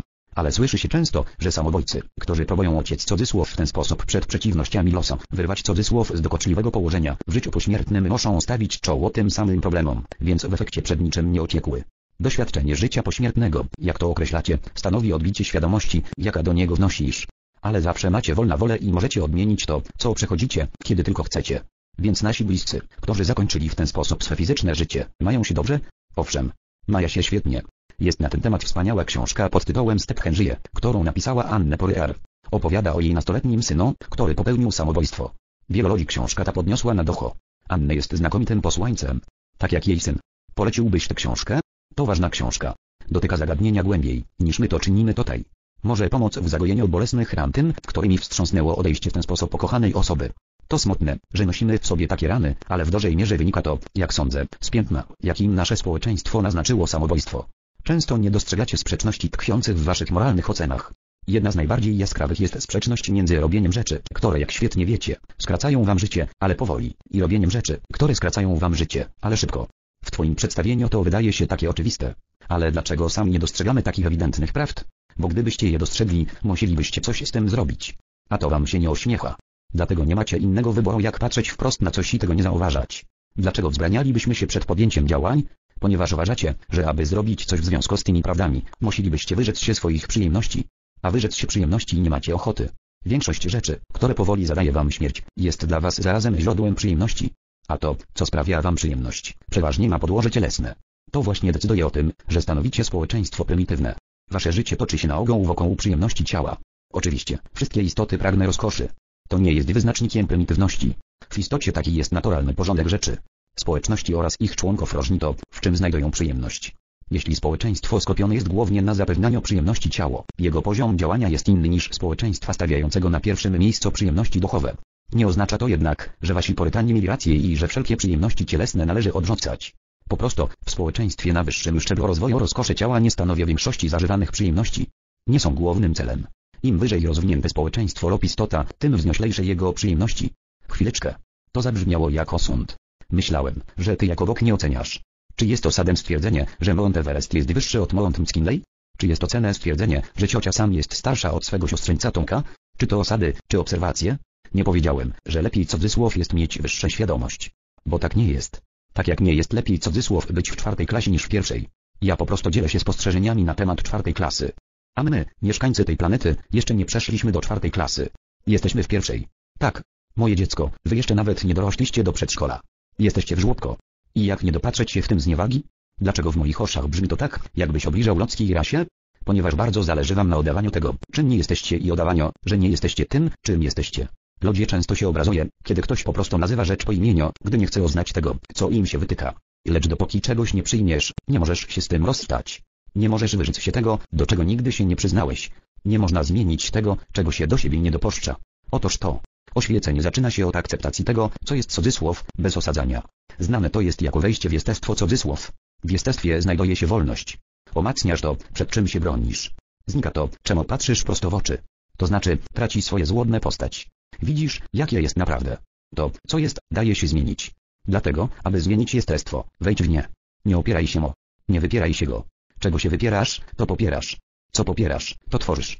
Wyparcie się to odtwarzanie, ponieważ sam akt wyparcia się czegoś przywołuje to. Akceptacja zaś daje ci władzę. Nie możesz zapanować nad czymś, od czego się odżegnujesz, ponieważ głosisz, że tego nie ma. Dlatego też to, czego się wypierasz, przejmuje nad tobą władzę. Większość ludzi nie chce pogodzić się z tym, że jako rasa nie dojrzeliście jeszcze do przedszkola. Nie chce przyjąć do wiadomości, że jesteście wciąż na etapie żłobka. I ta odmowa właśnie tam was przetrzymuje. Tak wam zależy na oddawaniu tego, czym nie jesteście nawias wysoko rozwiniętymi istotami po nawiasie, że nie jesteście sobą nawias istotami rozwijającymi się po nawiasie. Tak więc działacie przeciwko samym sobie. Dlatego wasza ewolucja przebiega tak wolno. Szybszy bieg włącza się z chwili rozpoznania i zaakceptowania tego, co jest. A poznam, że pogodziłem się z tym, co jest cudzysłów, kiedy przestanę się obrażać, gdy ktoś to nazwie po imieniu. Właśnie. Czy obliżam ci i zauważając, że masz niebieskie oczy? Wie co raz jeszcze powiadam ci, im wyżej rozwinięte społeczeństwo lub istota, tym wznioślejsze jego przyjemności. Twój poziom ewolucji wyznaczany jest przez to, co zwiesz przyjemnością cudzysłów. Co rozumiesz przez wznioślejsze cudzysłów? Twoja istota to wszechświat w miniaturze. Składasz się z energii, skupiającej się w siedmiu ośrodkach czy też czakrach twego ciała. Zapoznaj się z tymi czakrami i ich znaczeniem. Napisano na ten temat setki książek. Tę wiedzę przekazałem ludziom już wcześniej. Niższe czakry zadowala czy pobudza co innego niż wyższe czakry. Im wyżej wznosisz energię życia w obrębie swej fizycznej istoty, tym wznioślejsza staje się twoja świadomość. I znów to samo. To brzmi jak argument na rzecz celibatu. Nawoływanie do tłumienia seksualnej namiętności. Osoby oduchowione cudzysłów nie kierują się swoją podstawową, najniższą czakrą w stosunkach z innymi. I tak jest. Wydawało mi się, że zalecasz świętowanie erotyzmu, a nie jego zagłuszanie. To prawda. W takim razie pomóż mi rozwikłać tę sprzeczność. Świat jest pełen sprzeczności, moi synu. Ich brak nie jest wcale niechybna oznaka prawdy. Czasem właśnie w obrębie sprzeczności kryje się wyższa prawda. To zaś mamy do czynienia z boska dychotomia. Wobec tego pomóż mi zrozumieć tę dychotomię. Całe życie słyszałem, jaką chwalebną, wzniosłą cudzysłów rzeczą jest wyniesienie energii kundalini cudzysłów z czakry podstawy. Tym przeważnie uzasadniano życie wiodące do mistycznej bezpłciowej ekstazy. Przepraszam za to, że odbiegamy od głównego wątku i zapuszczamy się na obszar zupełnie niezwiązany ze śmiercią. Nie masz za co przepraszać. Rozmowa schodzi na różne tematy. A my zajmujemy się to tym, co oznacza pełnia człowieczeństwa i na czym polega życie w tym wszechświecie. To nasz jedyny temat i mieści się w nim to, co poruszyłeś. Poznanie śmierci równa się poznaniu życia, podkreślałem to już. A jeśli poszerzamy krąg naszych dociekań o sam akt, który daje początek życiu i zarazem głosi jego chwałę, niech tak będzie. Raz jeszcze wyjaśnijmy sobie jedno. Nie jest wymogiem osiągnięcia wysokiego stopnia cudzysłów dochowości stłumienie wszelkiej seksualnej ekspresji i wzniesienia na wyższy poziom wszelkiej energii seksualnej. Gdyby rzeczywiście tak było, skąd brałyby się istoty do niego dążące? Ewolucja stanęłaby w miejscu. To raczej oczywiste. Owszem. I dlatego każdy, kto twierdzi, że świeci nigdy nie uprawiają seksu i to właśnie jest oznaka ich świętości, nie rozumie samych założeń życia. Postaram się to wyrazić najjaśniej, jak można. Jeśli szukasz miary, wedle której rozstrzygać, czy coś jest dobre dla rodzaju ludzkiego czy nie, zadaj sobie proste pytanie, co by się stało, gdyby każdy to robił? To nieskomplikowany, lecz rzetelny sprawdzian. Gdyby każdy zrobił daną rzecz i końcowy wynik byłby korzystny dla ludzkiej rasy, wówczas jest to oświecone cudzysłów. Lecz gdyby sprowadziło to na ludzkość nieszczęście, wtedy nie byłoby to warte naśladowania wzniosłe cudzysłów postępowanie. Zgadzasz się? Oczywiście. W takim razie zgodziłeś się właśnie, że żaden mistrz nie zaleci nigdy wstrzemięźliwości płciowej jako drogi wiodącej do doskonałości. Lecz to pogląd uznający abstynencję seksualną za drogę wodniejszą cudzysłów, a przejawianie seksualności za popęd pośredniejszy cudzysłów okrył wstydem tę dziedzinę doświadczenia i wywołał poczucie winy na jej tle oraz różnorakie zaburzenia. Lecz gdyby przeciwko seksualnej wstrzemięźliwości przemawiało to, że hamuje ona rozrodek, można by przecież dowodzić, że po spełnieniu swego zadania seks traci rację bytu. Powodem oddawania się miłości fizycznej nie jest oświadomienie sobie obowiązku pomnażania rasy ludzkiej. Ludzie obcują ze sobą intymnie, bo taka jest ich natura. To jest wpisane w geny. Polegacie biologicznemu nakazowi. W rzeczy samej. To genetyczny sygnał, który wzywa do zachowania gatunku. Lecz gdy przetrwanie gatunku zostaje zapewnione, nie jest rzeczą chwalebną puszczanie sygnału mimo cudzysłów. Źle odczytujesz ten sygnał. Nakazem biologicznym nie jest zagwarantowanie przetrwania gatunku, ale doświadczanie jedności, która stanowi wasza prawdziwą naturę. Tworzenie nowego życia jest skutkiem osiągnięcia jedności, nie powodem, dla którego do niej się dąży. Gdyby prokreacja była jedynym celem seksualnej ekspresji, można byłoby jej zaniechać w ogóle. Można połączyć komórki w probowce. Lecz podstawowe pragnienia duszy pozostałyby niezaspokojone, ponieważ wykraczają one poza zwykłą prokreację, są nakierowane na tworzenie wciąż na nowo tego, kim i czym w istocie jesteś. Biologicznym nakazem jest nie tworzenie, lecz doznawanie więcej życia i doświadczanie go takim, jakim jest naprawdę, przejawem jedności. Dlatego ludzie nie przestają współżyć fizycznie, nawet jeśli płodzenie dzieci mają już dawno za sobą. Oczywiście. Ale niektórzy twierdzą, że powinno się zaprzestać seksu, jeśli przestaje się poczynać dzieci, a te pary, które mimo to oddają się temu, ulegają niskim popędom. Zgadza się. I że postępowanie takie nie jest oświecone cudzysłów, nie przystoi wyższej naturze człowieka. Wracamy w ten sposób do czakr, ośrodków energii. Powiedziałem wcześniej, że im wyżej wznosisz energię w obrębie swego fizycznego ciała, tym wznioślejsza staje się twoja świadomość cudzysłów. Tak. A to sugeruje żadnego seksu. Nie, jeśli zrozumiesz, o co chodzi. Raz jeszcze powtarzam, w miłości fizycznej nie ma nic niegodnego czy nieczystego. Musicie wybić sobie ten pogląd z głowy, wykorzenić go z waszej kultury.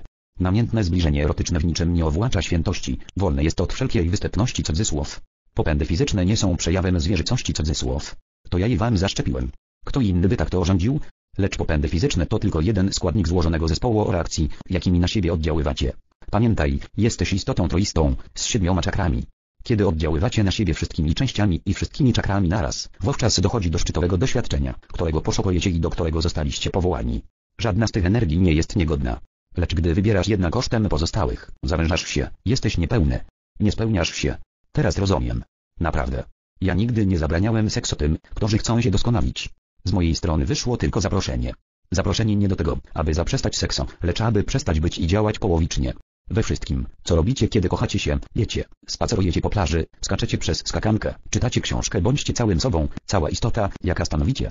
Jeśli kieruje tobą fizyczne pożądanie, działasz wyłącznie w oparciu o niższe czakry, czakry podstawy i przepada to, co najcudowniejsze w tym doświadczeniu. Lecz kiedy okazujesz drogiej osobie miłość i zaprzęgasz do tego wszystkie siedem czakr, wówczas naprawdę szczytojesz. Jak można odmówić temu świętości? Nie potrafię sobie wyobrazić, dlaczego doznanie takie nie miałoby być święte. Tak więc zaproszenia do wzniesienia energii życia do najwyższej czakry nie należy rozumieć jako wezwania do jednoczesnego odcięcia się od podstawy. Jeśli zasiliłeś energię swoja czakry serca, a nawet czakry koronna, nie oznacza to, że wyłączyłeś zarazem swoja niższa czakra. Możesz wybrać doświadczenie seksualne z droga osoba lub nie. Jeśli się od tego powstrzymasz, to nie dlatego, że stanowiłoby to naruszenie jakiejś kosmicznej zasady świętości. Ani nie staniesz się przez to bardziej godny cudzysłów. A gdy wybierzesz zbliżenie seksualne, to nie cofasz się cudzysłów do poziomu niższej czakry, chyba że odciąłeś się jednocześnie od wierzchołka cudzysłów. Zapraszam Was więc, wznoście swoją energię, siłę życiową, na najwyższy możliwy poziom, w każdej chwili, a dostąpicie wyżej. Seks lub jego brak nie ma nic do tego. Chodzi o podnoszenie świadomości, obojętnie, co się w danej chwili robi. To wszystko staje się dla mnie zrozumiałe. Chociaż nie wiem, jak podnosić swoją świadomość. I nie umiem wznosić energii do wyższych czakr. Większość ludzi pewnie nie ma pojęcia, co to w ogóle są czakry. Kto szczerze pragnie poznać fizjologię duchowości cudzysłów, łatwo może zaspokoić swą ciekawość. Przekazywałem tę wiedzę przez inne źródła. Chodzi Ci o innych autorów, inne książki? Tak. Zajrzyj do książek Deepaka Chopry. Przemawia przez nie najczystsza prawda. Przenika on tajemnicę duchowości oraz jej mechanizm. Są również inni posłańcy. Ich książki uczą nie tylko jak wznosić swą energię życiową w ciele, ale i jak je opuszczać. Dzięki ich lekturze przypomnisz sobie, jaka to radość uwolnić się od ciała. Wtedy zrozumiesz, że można się nie bać śmierci. Zrozumiesz, że jednakowo przyjemne jest bycie w ciele, jak i poza nim. Rozdział dziewiąty. Zbycie przypomina trochę szkołę. Pamiętam, jak po wakacjach cieszyłem się na myśl o pójściu do szkoły, a na koniec roku szkolnego byłem szczęśliwy, że ją opuszczam. Otóż to. Dokładnie. Trafiłeś w dziesiątkę. Tylko że życie nie jest szkoła. Tak, wiem. Wyjaśniałeś to w księdze pierwszej. Przedtem sądziłem, że życie to szkoła cudzysłów, do której oczęszczamy, aby przyswoić sobie nauki cudzysłów. Dzięki Tobie zrozumiałem, w jakim byłem błędzie. To dobrze. To właśnie staramy się tutaj osiągnąć jasność. Teraz jest już jasne dla Ciebie, jak to możliwe, że doszaradoje się po śmierci cudzysłów, niekoniecznie żałując, że w ogóle żyła cudzysłów. Ale postawiłeś wcześniej ważne pytanie i chciałbym do niego nawiązać. Mianowicie, powiedziałeś, jeśli dosza jest nieszczęśliwa w ciele, to dlaczego go nie opuści znak zapytania cudzysłów? Ach, tak. Tak się składa, że ją opuszcza. I nie tylko w chwili śmierci cudzysłów. I nie dlatego, że jest nieszczęśliwa. Porzuca ciało, ponieważ pragnie się zregenerować, odmłodzić. Często to robi? Codziennie. Dosza porzuca ciało codziennie? Kiedy? Kiedy stęskni się za większym wymiarem swego doświadczenia. To je pokrzepia. I tak sobie odchodzi. Dosza porzuca ciało ciągle. Przez całe życie. Po to wymyśliliśmy sen. Dosza opuszcza ciało we śnie? Zgadza się. Na tym właśnie polega sen. Co pewien czas dosza pragnie się odmłodzić, zasilić, jeśli chcesz, aby mogła dalej brnąć przeżycie w tej kapsule, która nazywa cię ciałem. Myślisz, że łatwo jest doszy przebywać w twoim ciele? O, nie. Proste, tak, ale łatwe to nie jest. To radość, lecz zarazem najtrudniejsze zadanie, jakie dosza kiedykolwiek wykonywała. Dosza, która zna niewyobrażalna dla ciebie lekkość i swobodę, tęskni za tym stanem istnienia, jak dziecko, które kocha szkołę, może rwać się do letnich wakacji. Podobnie też dorosły, który pragnie towarzystwa innych, może będąc w towarzystwie łaknąć samotności. Dosza rwie się do prawdziwego stanu bycia. Jest lekkością i swoboda. Jest też radością i spokojem, bezmiarem i bezbolesnością. To doskonała mądrość i doskonała miłość. Jest tym wszystkim mniej więcej. Lecz przebywając w ciele niewiele z tego może zaznać. Więc zawarła sama z sobą umowę. Umówiła się, że pozostanie w ciele tyle czasu, ile potrzeba, aby stworzyć i doświadczyć siebie zgodnie z obecnym wyborem, ale tylko pod warunkiem, że będzie mogła opuszczać ciało, ilekroć zapragnie. I robi tak co dzień, we śnie. Sen cudzysłów polega na tym, że dosza zostawia ciało? Tak. A ja myślałem, że zasypiamy, ponieważ nasze ciało potrzebuje odpoczynku. Mylisz się. Jest odwrotnie. To dosza pragnie odpoczynku, więc sprawia, że ciało zasypia cudzysłów. Dosza dosłownie rzuca ciało, kiedy ma dość jego ograniczeń, ciężaru i uwięzienia, jakie ze sobą niesie. Opuszcza ciało, kiedy łaknie zasilenia cudzysłów, kiedy znoży jata cała nieprawda, złudna rzeczywistość i orojone zagrożenia, kiedy na powrót pragnie zjednoczenia, pokrzepienia, wytchnienia i przebudzenia dla umysłu. Gdy dosza po raz pierwszy łączy się z ciałem, jest jej niezwykle trudno. To bardzo męczące doświadczenie, zwłaszcza dla świeżo przydłej duszy. Dlatego niemowlęta tak gorzeźkią. Kiedy początkowy szok minie, tolerancja nowego stanu rośnie. Wydłużają się okresy bycia z ciałem. Jednocześnie umysł pogrąża się w zapomnieniu zgodnie z przeznaczeniem. Nawet wypady doszy poza ciało, nie tak częste, ale nadal codzienne, nie zawsze przywracają umysłowi pamięć. W takich chwilach dosza napawa się wolnością, ale umysł może być w rozterce. To też cała istota może zadać sobie pytanie, gdzie ja się podziewam? Co tutaj tworzę znak zapytania cudzysłów.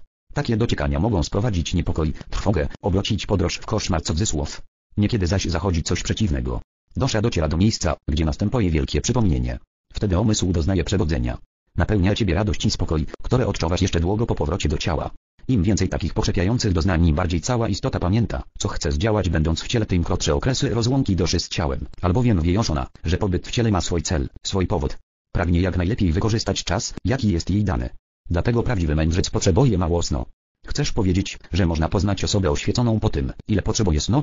Można by tak rzec, prawie. Czasami bowiem dosza opuszcza ciało dla samej radości z tego płynącej. Nie chodzi jej o przebudzenie umysłu czy odmłodzenie ciała.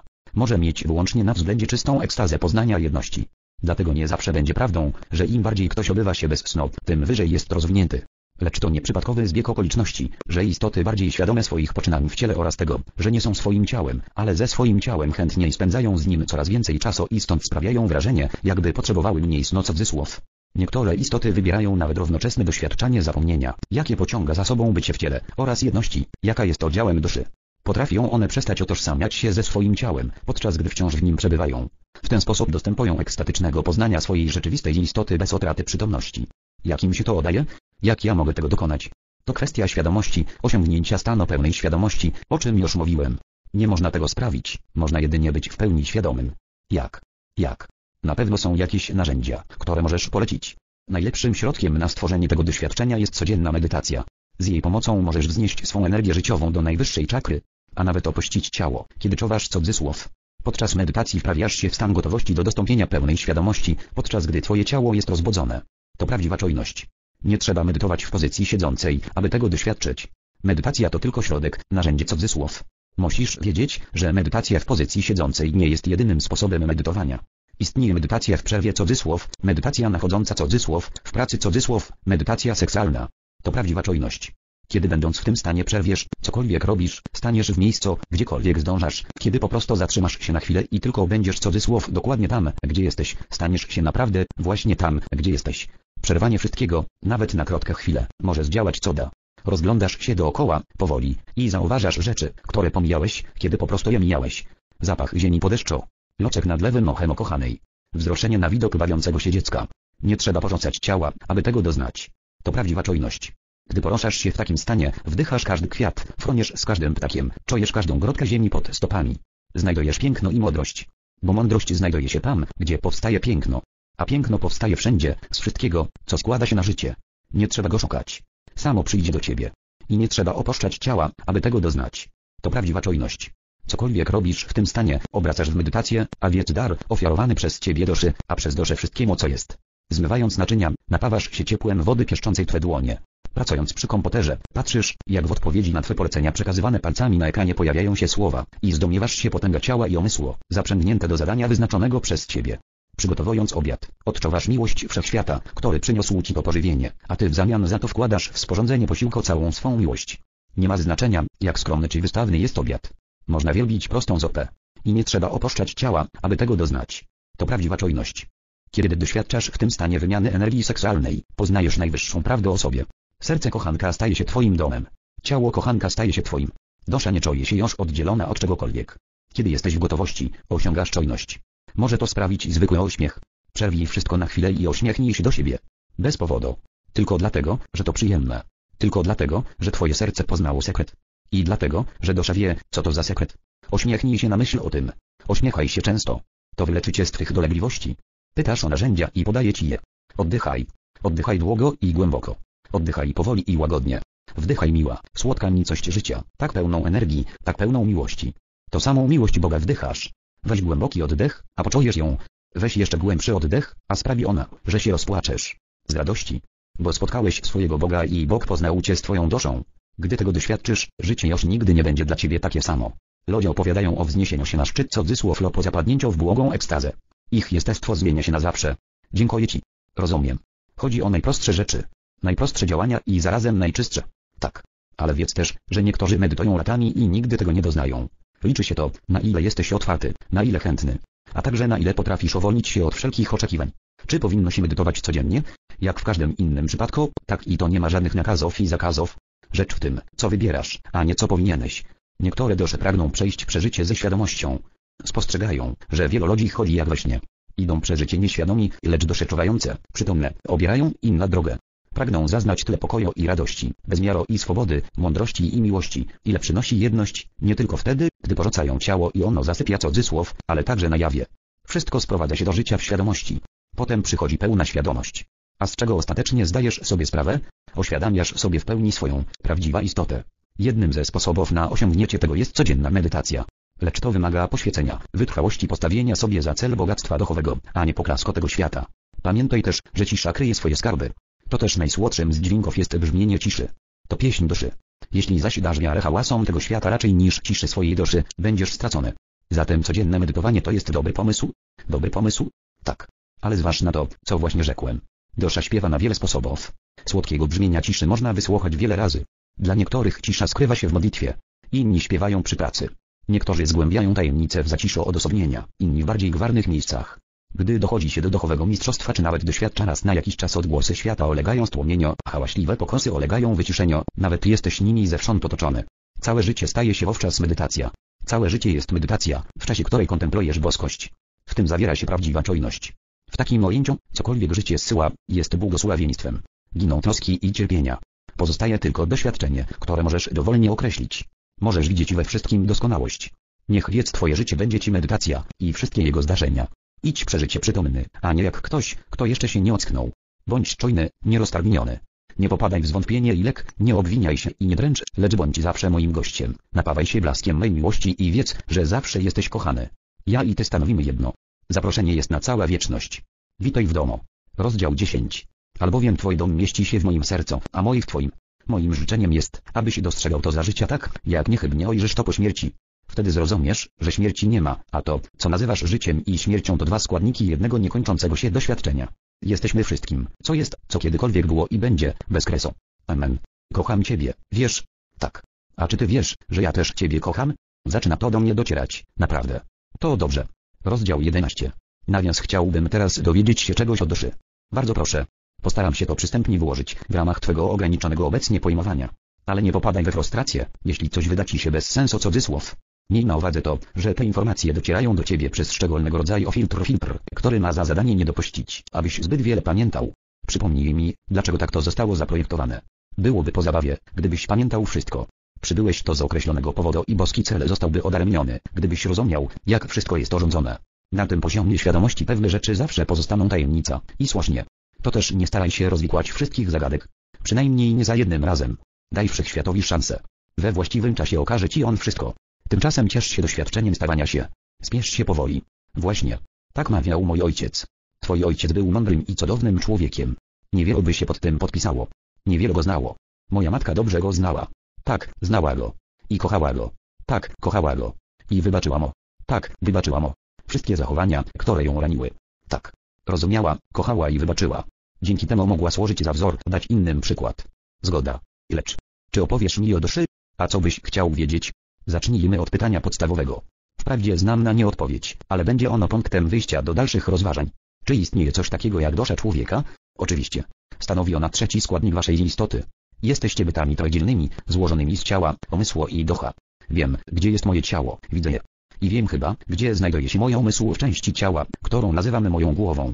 Ale nie mam pojęcia, gdzie chwileczkę. Zaczekaj. Mylisz się co do jednego. Twoje umysł nie mieści się w twojej głowie. Nie. Nie. Twoja czaszka zawiera twój mózg, nie umysł. To gdzie jest mój umysł? W każdej komórce ciała.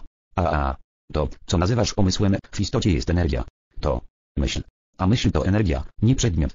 Twój mózg jest przedmiotem. To fizyczny, biochemiczny mechanizm największy, najbardziej skomplikowany, lecz nie jedyny mechanizm znajdujący się w ludzkim ciele, za pomocą którego ciało przekłada, czy przetwarza, energię myśli na fizyczne impulsy. Twój mózg jest przetwornikiem. Jak całe twoje ciało. W każdej komórce znajduje się maleńkie przetworniki. Biochemicy często podkreślają, że poszczególne komórki, na przykład komórki krowi, zdają się posiadać swoje własne inteligencje. I posiadają naprawdę. To nie dotyczy tylko komórek, ale i większych części ciała. Każdy facet na tej planecie zna pewien organ, który często wydaje się kierować swym własnym rozumem. I każda kobieta wie, jak niedorzeczni stają się mężczyźni, gdy pozwolą temu organowi wpływać na swoje decyzje. Niektóre kobiety wykorzystują to do sprawowania nad mężczyznami kontroli. Nie da się zaprzeczyć. I niektórzy mężczyźni manipulują kobietami za pośrednictwem wyborów i decyzji płynących z tego miejsca. Nie da się zaprzeczyć. Chcesz wiedzieć, jak położyć kres tej szopce? Bezwzględnie. To właśnie miałem na myśli, mówiąc wcześniej o podnoszeniu energii życia tak, aby objąć nią wszystkie siedem czakr. Gdy twe wybory i decyzje płyną z szerszej podstawy niż opisany przez ciebie woski obszar, nie sposób kobietom sprawować nad tobą kontroli, podobnie ty nigdy byś nie dążył do narzucenia im swej władzy. To, że kobiety w ogóle uciekają się do takiego środka, wynika stąd, iż nie ma innego równie skutecznego, aby otrzymać mężczyzn w ryzach, a pozbawieni wszelkiej kontroli, mężczyźni stają się no, coż nieojaźnieni. Lecz gdyby panowie objawiali w większym stopniu swą wyższą naturę i gdyby kobiety bardziej odwoływały się do niej właśnie, tak zwana walka płci cudzysłów dobiegłaby końca. Tak jak i wszelkie inne walki na waszej planecie. Jak zaznaczałem wcześniej, nie chodzi o to, aby i kobiety, i mężczyźni wyrzekli się seksu. Seks nie jest też rzeczą właściwą niższej naturze człowieka. Rzecz w tym, że energia seksualna sama w sobie, kiedy nie zostaje wzniesiona do wyższych czakr i złączona z pozostałymi rodzajami energii tworzącymi cała ludzka istotę, prowadzi do wyborów i skutków, które nie odzwierciedlają całej osoby. Są one często niezbyt chwalebne. Cały ty to sama chwała, lecz cokolwiek mniejszego niż cały ty jest mniej chwalebne. Więc jeśli chcesz mieć pewność, że wywołasz niezbyt chwalebny skutek, podejmij decyzję wyłącznie w oparciu o czakrę podstawy. A potem wypatruj wyników. Są nader przewidywalne. H M M. To chyba jest mi wiadome. Oczywiście, że jest. Największym wyzwaniem dla ludzkiej rasy jest nie, kiedy się dowiecie, ale kiedy zadziałacie i w oparciu o to, co już wam wiadomo. Czyli umysł mieści się w każdej komórce. Owszem. W mózgu jest po prostu więcej komórek niż w pozostałych częściach ciała, stąd wrażenie, jakby tam znajdował się umysł. Lecz to tylko główny przetwornik, nie jedyny. Dobrze. To już dla mnie jasne. Ale gdzie kryje się dosza? A jak sądzisz? Za trzecim okiem? Nie. W klatce piersiowej, na prawo od serca, pod mostkiem? Nie. W takim razie, poddaję się. Jest wszędzie. Jak to wszędzie? Wszędzie. Jak umysł. Zaraz, zaraz. Kto powiedział, że umysł jest wszędzie? Przecież sam powiedziałeś, że znajduje się w każdej komórce ciała. Ale to nie znaczy wszędzie cudzysłów. Między komórkami jest pusta przestrzeń. W gruncie rzeczy, twoje ciało to w dziewięćdziesięciu dziewięciu procentach pusta przestrzeń. Tam właśnie przebywa dosza. Dosza jest wszędzie w tobie i wokół ciebie. Ona ciebie zawiera. Zaraz, zaraz. Teraz ty zaczekaj. Zawsze mnie uczono, że moje ciało zawiera w sobie doszę. A twoje ciało jest świątynią ducha cudzysłów. Co się z tym stało? To poetyckie określenie. Pomaga ludziom pojąć, że nie są samym ciałem, że są czymś więcej. I są. Dosłownie. Dosza jest większa od ciała. Nie ciało ja w sobie nosi, lecz ona ciało. Trudno mi to sobie jakoś poukładać.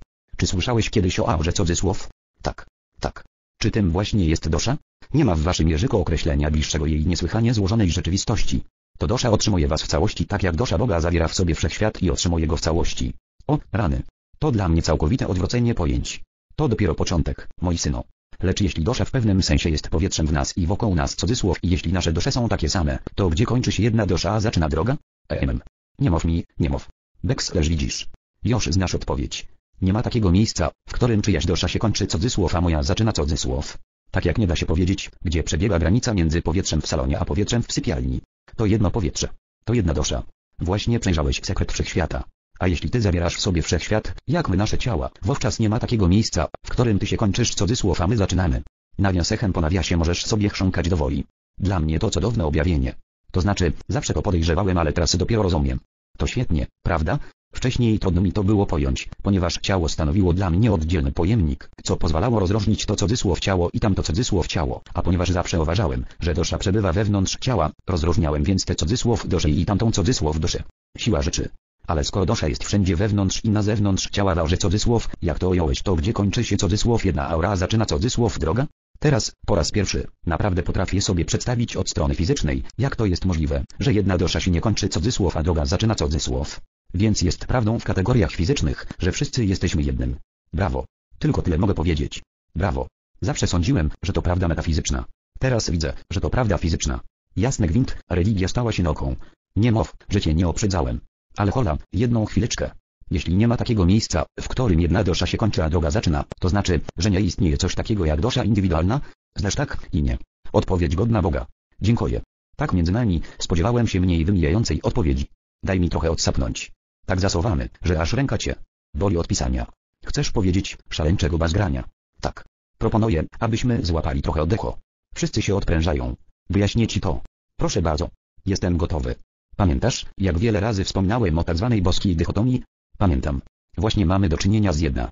W gruncie rzeczy, z największa. Ach tak. Trzeba sobie przyswoić boska dychotomię i dogłębnie zrozumieć, aby żyć w tym naszym wszechświecie z wdziękiem. Boska dychotomia głosi, że dwie pozornie wykluczające się prawdy mogą ze sobą współistnieć. Wam trudno się z tym pogodzić. Ludzie lubią porządek, a jeśli coś boży im ład, automatycznie to odrzucają. Z tego powodu, gdy zaczynają się otwierdzać dwie rzeczywistości, pozornie ze sobą sprzeczne, ludzie natychmiast dochodzą do wniosku, że jedna z nich jest błędna, fałszywa, nieprawdziwa. Trzeba wielkiej dojrzałości, aby zrozumieć i pogodzić się z tym, że obie mogą w istocie być prawdziwe. Lecz w świecie absolutów, w przeciwieństwie do świata relatywności, w którym żyjecie, jasno widać, że jedna prawda, będąca wszystkim co jest, może nieraz wywołać efekt, który w kategoriach względnych wydaje się sprzecznością. Na tym polega boska dychotomia, realny składnik ludzkiego doświadczenia. Jak wcześniej podkreśliłem, nie sposób żyć z wdziękiem, jeśli się tego nie zaakceptuje.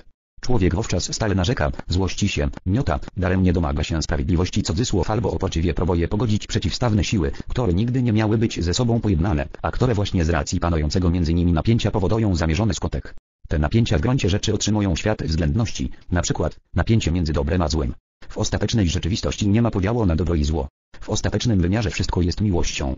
Lecz w obrębie relatywności wyście wydzielili doświadczenie zła cudzysłów, jakie nazwaliście, i całkiem zasadnie zresztą. Pragnęliście doświadczyć miłości, nie tylko wiedzieć cudzysłów, że miłość jest wszystkim co jest, a nie można doświadczyć czegoś, jeśli nie ma nic innego oprócz tego. Zatem spolaryzowaliście swoją rzeczywistość nawias i robicie to do dziś po nawiasie, nadaliście jej przeciwstawne biegony dobra i zła, aby dzięki jednemu móc doznać drugiego. I oto mamy boską dychotomię, dwie pozornie sprzeczne prawdy występujące jednocześnie, istnieje dobro i zło. Wszystko jest miłością. Dziękuję, że tak mi to wyłożyłeś. Wprawdzie omawiałeś to wcześniej, ale dziękuję Ci za to, że pomogłeś mi zrozumieć boską dychotomię jeszcze lepiej. Drobiazg. A zatem jak mówiłem, największą boska dychotomia stanowi ta, która rozważamy obecnie. Jest tylko jeden byt, to też tylko jedna dosza. I istnieje wiele dosz w obrębie jednego bytu. Przedstawia się to następująco. Dowiedziałeś się właśnie, że nie ma rozgraniczeń między doszami. Dosza jest energia życia, która istnieje wewnątrz i wokół nawias jako aura po nawiasie wszystkich fizycznych przedmiotów. Można by powiedzieć, że to ona otrzymuje cudzysłów wszystkie fizyczne przedmioty na miejscu. Dosza Boga cudzysłów mieści w sobie wszechświat, dosza ludzka cudzysłów mieści w sobie ciało człowieka. Ciało nie jest zasobnikiem, schronem cudzysłów, dla doszy. Dosza jest zasobnikiem dla ciała. Właśnie. Lecz dosz nie da się rozgraniczyć, nie ma miejsca, w którym jedna dosza cudzysłów się kończy, a druga cudzysłów zaczyna. Tak więc w rzeczywistości to jedna dosza zawiera wszystkie ciała. Słusznie. Mimo to ta jedna dosza daje się odczuć cudzysłów jako zlepek indywidualnych dosz. W istocie. Z założenia. Czy mógłbyś wytłumaczyć, jak to się dzieje? Tak. O ile rzeczywistego rozdziału między doszami nie ma, to jest prawda, że substancja tworząca jedna doszę przejawia się w fizycznym świecie w różnych stopniach zagęszczenia. To zależy od prędkości. Od prędkości? Co ma do tego prędkość? Wszelkie życie to wibracja. To, co zwiecie życiem nawiasrownie dobrze można nazwać to Bogiem po nawiasie, jest czysta energia. Energia ta nieustannie wibruje, bez przerwy. Porusza się falami. Fale wibrują z różną prędkością, co daje początek różnym stopniom gęstości czy światła. To z kolei wywołuje rozmaite efekty cudzysłów w świecie fizycznym, poszczególne zjawiska i przedmioty. Choć przedmioty są różne i oddzielne, w istocie tworzy je taka sama energia. Posłużę się Twoim przykładem powietrza w salonie i jadalni. To było trafne porównanie, które akurat przyszło Ci do głowy. Przypływ natchnienia. Wiadomo skąd. Tak, to ja Ci je podsunąłem. Ale do rzeczy powiedziałeś, że nie można wydzielić dokładnego obszaru między tymi pokojami, gdzie orywałoby się powietrze salonu cudzysłów i zaczynało powietrze jadalni cudzysłów. I to prawda. Lecz jest obszar, gdzie powietrze salonu cudzysłów traci na gęstości. To znaczy, rozrzedza się cudzysłów. Podobnie rzecz się ma z powietrzem jadalni cudzysłów. I im dalej od jadalni, tym słabiej czuć obiadem. Powietrze w całym domu jest takie same. Nie ma odrębnego powietrza cudzysłów w jadalni. Ale powietrze w jadalni z pewnością wydaje się inne cudzysłów. Przede wszystkim, pachnie inaczej. A że nabrało ono innych właściwości, wydaje się innym powietrzem. Lecz tak nie jest. To takie samo powietrze, pozornie tylko różne. W salonie czuć zapach paleniska w kominku, w jadalni pachnie obiadem. A w jednym pokoju może nawet być tak doszno, że będziesz chciał wpuścić trochę powietrza. Oczywiście, w pomieszczeniu tym nie brakuje powietrza. Tobie chodzi po prostu o zmiany jego właściwości. Dlatego wpuszczasz trochę świeżego powietrza z zewnątrz. Ale to też jest to samo powietrze. Jest tylko jedno powietrze, przenikające wszystko. To jest odlotowe. Trafia do mnie bez podła cudzysłów. Uwielbiam, jak objaśniasz mi wszechświat tak, że trafia do mnie bez podła cudzysłów. Zleż dziękuję, dziękuję. Staram się. Mogę mówić dalej? Ależ proszę. Jak powietrze w Twoim domu, energia życia dosza Boga cudzysłów przybiera różne właściwości, kiedy otacza rozmaite ciała fizyczne. W istocie nawet energia ta zespala się w określony sposób, aby okształtować te ciała. Kiedy cząstki energii stawiają się w materię, zbijają się, ogniatają na miazgę cudzysłów. Zaczynają wyglądać cudzysłów jak pojedyncze sztuki cudzysłów. To znaczy, zaczyna i zleż po klamrze sprawiać wrażenie odrębnych cudzysłów, różnych cudzysłów od wszelkiej pozostałej energii. Lecz to ta sama energia, tyle że inaczej się zachowuje. To inne zachowanie sprawia, że to co jest wszystkim może objawić się jako to czego jest wiele. Jak tłumaczyłem w Księdze Pierwszej, to co jest nie mogło siebie doświadczyć takim, jakim jest, dopóki nie nabrało zdolności zróżnicowania się. Zatem to co jest wszystkim podzieliło się na to co jest tym i to co jest tamtym. Nawias staram się to wszystko jak najbardziej uprościć. Kropka po nawiasie te zbitki energii cudzysłów, które zespoliły się w jednostki mieszczące w sobie ciała fizyczne, nazywacie doszami cudzysłów. Mowa to o tych cząstkach mnie, które składają się na was wszystkich. Tak więc mamy boska dychotomię, jest tylko jedno z nas. Jest nas wielo. Niech mnie to jest super. Mnie to mówisz. Ale idźmy dalej, dobrze? Nie, przerwijmy, to mnie nudzi. Ależ tak, mów dalej. W porządku. Zatem ta energia, jak mówiłem, niezmiernie się zagęszcza. Lecz w miarę oddalania się od punktu skupienia staje się ona coraz bardziej rozproszona. Powietrze się rozrzedza cudzysłów. Aura zanika. Lecz energia nigdy do końca nie znika, bo nie może. Jest tworzywem wszystkiego. Wszystkim co jest. Lecz może się stać bardzo, bardzo rozproszona, olotna, niemal tak, jakby jej nie było cudzysłów. ale za to w innym miejscu nawias czytaj, w innym punkcie siebie po nawiasie znów się skopia, tworzy kolejna zbitkę. Cudzysłów tego, co zwieci materia, pozornie odrębna. Oba skopiska wydają się oddzielne, lecz tak naprawdę nie ma między nimi żadnego podziału. Tak przedstawia się w prostym, elementarnym ojęciu wykładnia całego wszechświata. Jestem pod wrażeniem. Ale czy to prawda? Skąd mogę wiedzieć, że sam tego po prostu nie zmyśliłem? Wasi naukowcy zaczynają odkrywać, że bodolec wszelkich form życia jest taki sam. Przywieźli z księżyca skały i znaleźli w nich to samo, co znajdują w drzewach. Rozkładają drzewo i widzą w nim to samo, co jest w tobie. Powiadam ci, jesteśmy wszyscy z jednego tworzywa. Jesteśmy ta sama energia, zespoloną i zbitą na różne sposoby, aby dać początek różnym postaciom i rodzajom materii. Materia nie powstanie tak sama z siebie. Jezus rzekł, bez ojca jestem niczym, cudzysłów. Ojciec wszystkiego to czysta myśl. To energia życia. Wy nazywacie to absolutna miłością. To Bóg i bogini, alfa i omega, początek i kres. Wszystko we wszystkim, pierwotne źródło. Od niepamiętnych czasów próbujecie zgłębić jego tajemnicę, odwieczna prawdę. Jest tylko jeden z nas, tak więc, to ty. Rozdział dwanaście. Te słowa sprawiają, że przepełnia mnie nabożny podziw. Dziękuję ci za to, że jesteś to ze mną. Za to, że jesteś to z nami wszystkimi. Albowiem miliony przeczytały już te dialogi i miliony jeszcze przeczytają. Twoja obecność w naszych sercach jest nieocenionym darem. Moi kochani, zawsze byłem obecny w waszych sercach. Cieszę się, że wreszcie możecie mnie tam poczuć. Zawsze jestem z wami. Nigdy was nie zostawiłem. Jestem wami, a wy mną, i nigdy się nie rozłączymy, przenigdy, bo to nie jest możliwe. Lecz są dni, kiedy czuję się straszliwie samotny. Chwilami zdaje mi się, jakbym toczył ten boj w pojedynkę. To dlatego, że mnie porzuciłeś, moje dziecko. Zarobiłeś swą świadomość mnie. Lecz gdzie jest świadomość mnie, tam nie ma mowy o samotności. Jak zachować tę świadomość? Obdarz nią innych. Nie nawracając, ale dając przykład. Bądź w ich życiu źródłem miłości, jaką jestem ja. Gdyż to, czego życzysz drugiemu, ożyczasz sobie. Albowiem jest tylko jeden z nas. Dzięki ci. Tak, już udzieliłeś mi tej wskazówki wcześniej. Bądź źródłem. Czego sam chcesz zaznać, powiedziałeś, to ześlij na innych. Tak. Oto wielki sekret. Oświęcona mądrość. Czyń drugiemu tak, jakbyś chciał, aby tobie czyniono. Wszystkie wasze problemy, wszystkie wasze konflikty, wszystkie trudności, jakie macie z ostanowieniem na waszej planecie życia w pokoju i radości, wynikają z tak, że nie potraficie pojąć tego prostego zalecenia i wprowadzić go w czyn. Rozumiem. Znów wyraziłeś to tak przejrzyście, że nie sposób tego pojąć. A teraz, gdy to pojąłem, cudzysłów, postaram się, aby tego nie utracić, cudzysłów. Nie możesz utracić, cudzysłów, tego, co oddajesz. Zawsze o tym pamiętaj. Dziękuję ci. Czy mogę zadać jeszcze kilka pytań dotyczących duszy? Przedtem chciałbym wygłosić ogólną uwagę odnośnie życia, jakie prowadzisz, a właściwie jak je prowadzisz. Słucham. Stwierdziłeś właśnie, że chwilami zdaje ci się, jakbyś toczył ten boj w pojedynkę. Zgadza się. Jaki boj? Tak tylko się mówi. Nie. Sadzę, że to miarodajny wskaźnik tego, jak postrzegasz życie, nie ty jeden zresztą. Oroiliście sobie, że to boj, cudzysłów, że toczy się tutaj jakaś walka. No, cóż, czasami tak to wygląda w moich oczach. Ale tak w istocie nie jest i nie musi też wcale na to wyglądać. Wybacz, ale ciężko mi w to uwierzyć. Dlatego właśnie nigdy nie stało się twoja rzeczywistością. Albowiem nadajesz realność temu, w co wierzysz. Lecz powiadam ci, wasze życie nie miało być walka i nie musi nią być, ani teraz, ani nigdy. Dałem wam narzędzia do stworzenia najwspanialszej rzeczywistości. Lecz wy postanowiliście ich nie używać. Czy ściśle mówiąc, zrobiliście z nich niewłaściwy użytek. Mam na myśli trzy narzędzia tworzenia. Wiele miejsca poświęciliśmy im w tych dialogach. Wiesz, o co mi chodzi? O myśl, słowo i czyn. Zapamiętałeś, to dobrze. Apostrof natknąłem kiedyś Mildred Hinskleid, nauczycielkę Dochowa, tymi słowami. Narodziłaś się z twórczą mocą wszechświata na czopko swego języka, cudzysłów. Ma to doniosłe implikacje. Podobnie jak prawda wyrażona ustami innego z moich posłańców, stało ci się wedle twojej wiary, cudzysłów. Te dwie wypowiedzi nawiązują do myśli i słowa. Inny z mych nauczycieli powiedział na temat czynu. Początkiem jest Bóg. Kresem jest czyn. Czyn to Bóg tworzący lub Bóg doświadczany, cudzysłów. Ty to rzekłeś w Księdze Pierwszej. Księga Pierwsza przekazana została za twoim pośrednictwem, moi syno, tak jak wszystkie ważkie prawdy zostały zainspirowane przeze mnie i wyszły przez ludzkie usta. Kto nie jest obojętny na mój głos i nie lęka się publicznie występować jako mój rzecznik, zasługuje na miano wspaniałego posłańca. Nie wiem, czy zaliczyłbym siebie do tej kategorii. Słowa, którymi cię natchnąłem i którymi nie wahałeś się podzielić z innymi, wpłynęły na miliony ludzi. Miliony, moi syno. Przełożone zostały na dwadzieścia cztery języki. Rozeszły się po świecie. W oparciu o jakie kryterium nadałbyś komuś miano wielkiego nauczyciela? Wedle jego czynów, a nie słów. Rozsądna odpowiedź. A moje postępki w tym obecnym życiu nie świadczą o mnie dobrze, a na pewno nie przystoją wielkiemu nauczycielowi. Właśnie przekreśliłeś połowę duchowych przywódców, którzy kiedykolwiek stąpali po tej planecie. Słucham.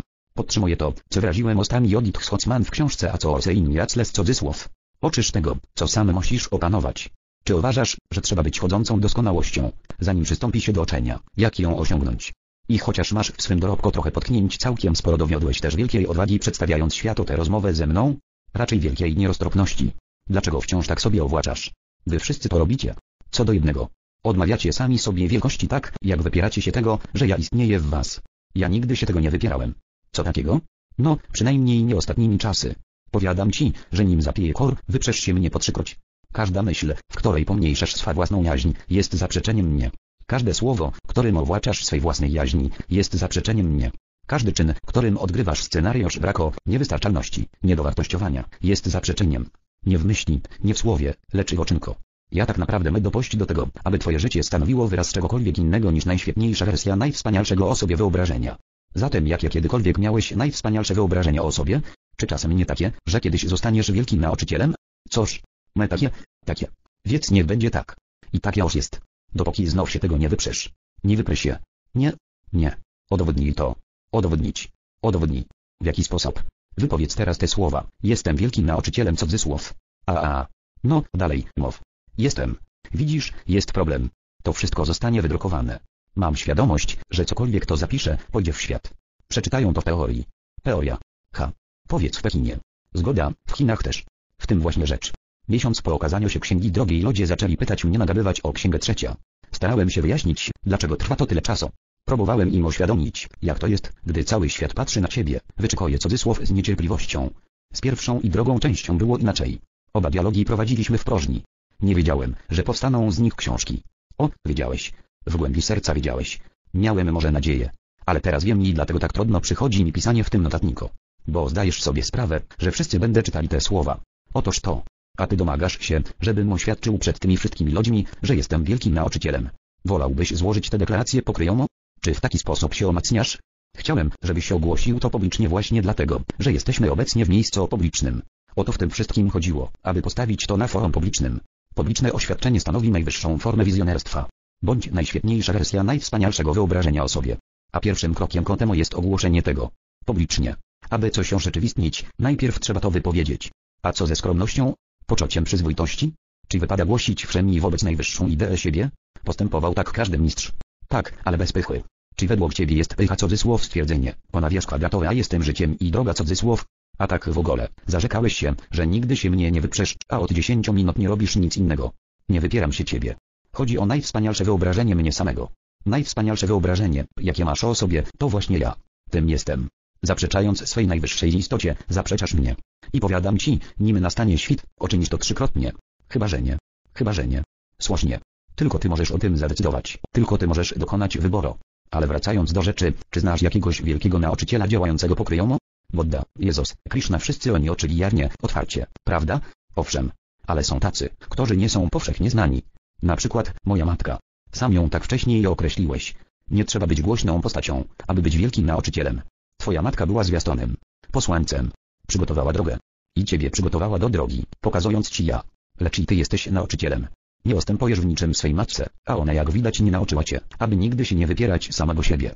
Lecz tego właśnie ty będziesz uczył innych. Tak mocno tego chcę. Chcę to robić, o tak. Nie chciej cudzysłów. Tego, co chcesz cudzysłów, możesz nie dostać. Oświadczasz tylko w ten sposób, że ci brakuje. I tak to się skończy na doświadczaniu braku. W porządku. Zgoda. Nie chcę cudzysłów. Wybieram. Tak lepiej. Dużo lepiej. A co wybierasz? Wybieram oczenie innych, aby nigdy się siebie nie wypierali. Dobrze. Co jeszcze wybierasz oczyć? Wybieram oczyć innych, aby nigdy nie wyrzekali się ciebie Boże. Albowiem wyrzeczenie się ciebie równa się własnemu wyrzeczeniu, a wyrzeczenie się samego siebie oznacza wyrzeczenie się ciebie. Apostrof świetnie. Ale czy wybierasz nauczać jak popadnie cudzysłów, niby przez przypadek cudzysłów? Czy wybierasz nauczać w wielkim stylu, celowo? Wybiera nauczać celowo. W wielkim stylu. Jak moja matka. Ona wpajała mi, abym nigdy nie wypierał się siebie. Co dzień. Jak nikt inny miała mnie zachęcić. Nauczyła mnie pokładać wiarę w sobie i w tobie. Jest moim najszczerszym postanowieniem uczyć tych wspaniałych mądrości, jakie przekazała mi mama. Jej całe życie było nauką dla innych, nie same słowa. To właśnie czyni z kogoś wielkiego nauczyciela. Masz rację. Twoja matka była wielkim nauczycielem. I nie myliłeś się też w swym ogólnym stwierdzeniu. Nie trzeba być powszechnie znanym, aby być wielkim nauczycielem. To był sprawdzian cudzysłów. Chciałem zobaczyć, jak z tego wybrniesz. Czy stanąłem na wysokości zadania?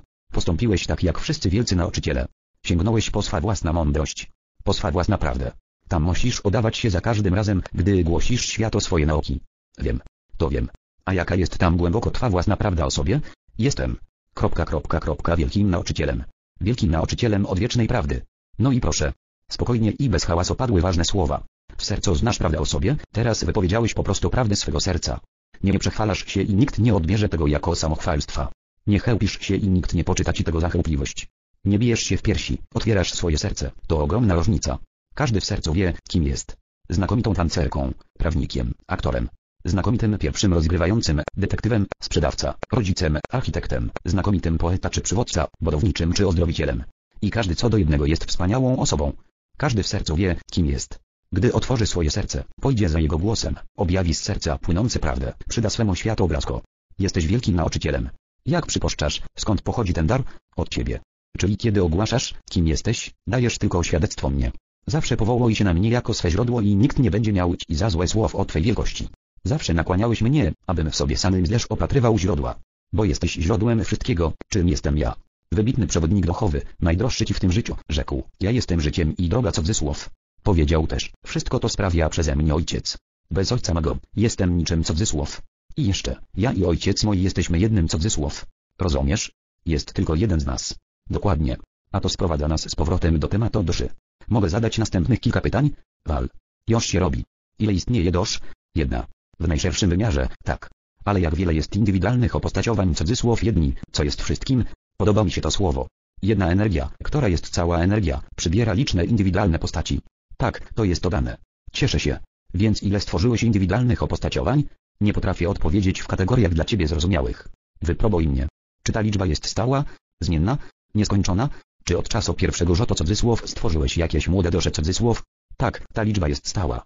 Tak, ta liczba jest zmienna. Tak, to nieskończona liczba. Tak, stworzyłem młode dosze i nie, nie stworzyłem. Nie rozumiem. To było do przewidzenia. Dopomóż mi. Czy powiedziałeś, tak mi dopomóż, bo cudzysłów? Bardzo sprytne. Niech tak będzie. Zrozumiem to, nawet gdybym miał to przypłacić życiem. Tak mi dopomóż, Bóg. Pomogę. Wyczuwam twoja determinację, więc pomogę ci i zrozumieć, ale ostrzegam, że z perspektywy skończonej to, co nieskończone wydaje się niepojęte. Ale spróbować nie zaszkodzi. Super. Tak jest, nie inaczej. Najpierw ustalmy jedno. Twoje pytania zakładają rzeczywistość czasu. W rzeczywistości zaś czasu nie ma. Jest tylko jedna chwila, a mianowicie wieczne teraz. Cokolwiek się działo, dzieje się teraz i cokolwiek będzie się działo, dzieje się w tej chwili. Nic nie zdarzyło się przedtem cudzysłów, bo nie ma żadnego przedtem. Nic nie zdarzy się potem cudzysłów, bo nie ma żadnego potem. Jest tylko chwila teraźniejsza, zawsze. W tej chwili teraźniejszej ja zmieniam się nieustannie. To też liczba sposobów, w jakich się opostaciowoje cudzysłów, nawias podoba mi się to słowo po nawiasie jest zawsze różna i zawsze taka sama. Zważywszy na to, że jest tylko teraz, liczba dosz jest zawsze stała. Ale biorąc pod uwagę, że dla was teraz obejmuje i teraz, i wtedy, liczba ta wciąż się zmienia. Poruszaliśmy to już przy okazji rozważań o reinkarnacji, niższych formach życia i powracaniu cudzysłów dosz. Ponieważ ja ciągle się zmieniam, liczba dosz jest nieskończona. Lecz w dowolnym określonym punkcie czasu cudzysłów wydaje się skończona. Tak, istnieją dosze młode cudzysłów, w tym sensie, że po osiągnięciu pełni świadomości i zjednoczenia z ostateczną rzeczywistością dobrowolnie wszystkiego zapominają cudzysłów i zaczynają od początku cudzysłów postanowiły przenieść się na inne miejsce na kosmicznym kole, a niektóre z nich zdecydowały się znów być młodymi cudzysłów doszami. Lecz wszystkie one wchodzą w skład pierwszego rzutu cudzysłów, ponieważ wszystkie powstają nawias powstały, powstaną po nawiasie w tej jedynej chwili teraźniejszej. Zatem ich liczba jest skończona i nieskończona, zmienna i niezmienna, w zależności od tego, jak na to popatrzysz. Ze względu na tę właściwość ostatecznej rzeczywistości, mówi się o mnie nieporoszony, co wszystko wprawia w loch. Jestem tym, co zawsze się rusza i co nie poruszyło się apostrof nigdy, zmienia się zawsze i nie zmieniło się nigdy. W porządku, kapoje. Jeśli o ciebie idzie, nie ma rzeczy absolutnych. Oprócz tego, że wszystko jest absolutne. Chyba, że nie jest. Otoż to. Dokładnie. Naprawdę kapujesz cudzysłów. Gratulacje. No cóż, nie będę okrywał, że chyba zawsze to rozumiałem. Tak. Z wyjątkiem chwil, kiedy było inaczej. Słusznie. Chyba, że nie. Właśnie. Znowu robimy z tego kosmiczną szopkę. Pewne rzeczy trzeba brać na poważnie. Chyba, że nie. Chyba, że nie. Zatem, co się tyczy dosz? To brzmi jak niezły tytuł. Może kiedyś go wykorzystamy. Żarty sobie stroisz. Już to zrobiliśmy. Chyba, że nie zrobiliśmy. To prawda. Chyba, że nią nie jest. Widzisz. Wreszcie zaskoczyłeś. Pamiętasz, jak jest naprawdę i bawisz się tymi, rozjaśniasz się cudzysłów. To właśnie nazywa się oświeceniem cudzysłów. Jasne. Bardzo. To znaczy, że ci ciemno. Oto życie pośród sprzeczności cudzysłów, jak to się nazywa. Wiele razy o tym wspominałeś. Ale co się tyczy dosz, na czym polega różnica między starą doszą a młodą? Skopisko energii nawias, czyli innymi słowy, cząstka mnie po nawiasie może siebie oznać za młode cudzysłów lub stare cudzysłów, w zależności od tego, co wybierze po osiągnięciu pełni świadomości. Wracając na kosmiczne koło, pewne dosze postanawiają być starymi, a inne młodymi cudzysłów. Bez doświadczenia doszy jako młodej cudzysłów nie mogłoby zaistnieć doświadczenie starej cudzysłów. Dlatego niektóre dosze na ochotnika cudzysłów zostają młodymi cudzysłów, a pozostałe starymi cudzysłów, tak, aby jedyna dosza, która jest wszystkim co naprawdę jest, mogła poznać siebie całkowicie. Podobnie, pewne dosze zgodziły się przyjąć miano złych cudzysłów, a inne dobrych cudzysłów, dokładnie z tego samego powodu. Dlatego żadnej z dosz nigdy nie spotyka kara. Albowiem jakże jedyna dosza miałaby karać cząstkę siebie za to, że stanowi ona wycinek całości? Wszystko to pięknie wytłumaczone jest w książeczce dla dzieci Mała doszyczka i słońce cudzysłów, która wykłada to w tak prosty sposób, zrozumiały dla dzieci. Potrafisz tak wymownie przedstawiać, tak jasno wyrażać strasznie zawiłe pojęcia, że nawet dziecko może to pojąć. Dziękuję. Mam dla Ciebie kolejne pytanie dotyczące dosz. Czy istnieją tak zwane bratnie dosze cudzysłów? Istnieją, ale nie w znaczeniu, jakie nadajecie temu pojęciu. Na czym polega różnica? Nadaliście romantyczną otoczkę temu pojęciu, także bratnia dosza cudzysłów znaczy tyle co Twoja droga polowa cudzysłów.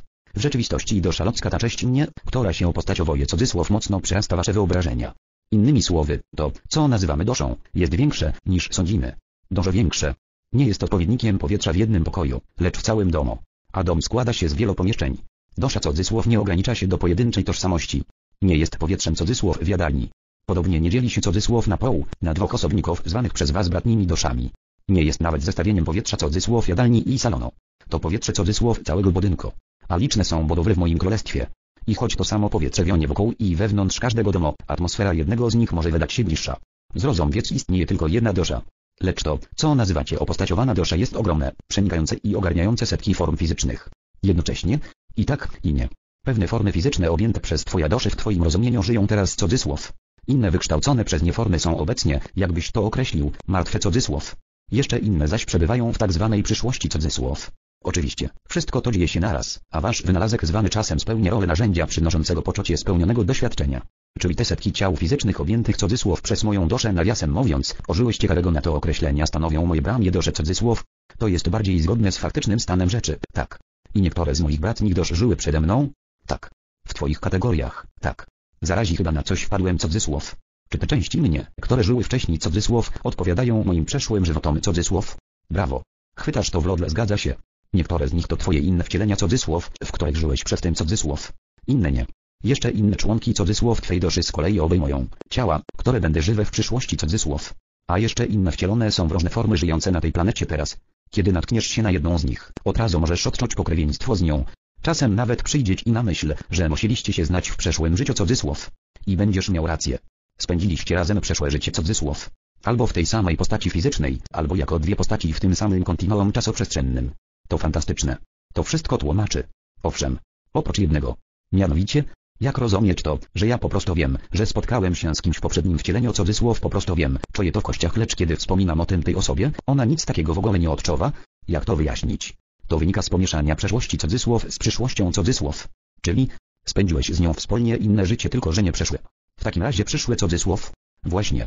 Wszystko odbywa się w wiecznej chwili teraźniejszości, Ty zaś masz świadomość tego, co w pewnym sensie jeszcze się nie zdarzyło. To dlaczego oni nie pamiętają cudzysłów tej przyszłości? Wibracje takie pięćdziesiąt dziewięć nader subtelne, niektórzy są bardziej na nie podatni. Poza tym, występują różnice indywidualne. Możesz być bardziej wrażliwy cudzysłów na przeszłe cudzysłów lub przyszłe cudzysłów doświadczenie z jedna osoba aniżeli z inna. Zazwyczaj oznacza to, że łączy Was czas spędzony w tym samym ciele jako część Waszej ogromnej duszy, podczas gdy jest wrażenie, że już się kiedyś spotkaliście cudzysłów, ale nie tak silne. Być może dzieliliście wspólny czas cudzysłów, ale nie ciało. Mogliście być nawias lub dopiero będziecie po nawiasie mężem i żona, bratem i siostrą, rodzicem i dzieckiem czy para kochanków. To mocne więzi i nic dziwnego, że dają o sobie znać, gdy spotkacie się ponownie cudzysłów po raz pierwszy cudzysłów w tym cudzysłów życiu. Jeśli to, co mówisz, jest prawdą, rzucałoby to światło na pewne zjawisko, którego do tej pory nijak nie potrafiłem rozwikłać. Chodzi o przypadki osób twierdzących w tym cudzysłów życiu, że pamiętają, jak byli Joanną d'Apostrofac, czy Mozartem, czy jeszcze innym sławnym człowiekiem z przeszłości cudzysłów.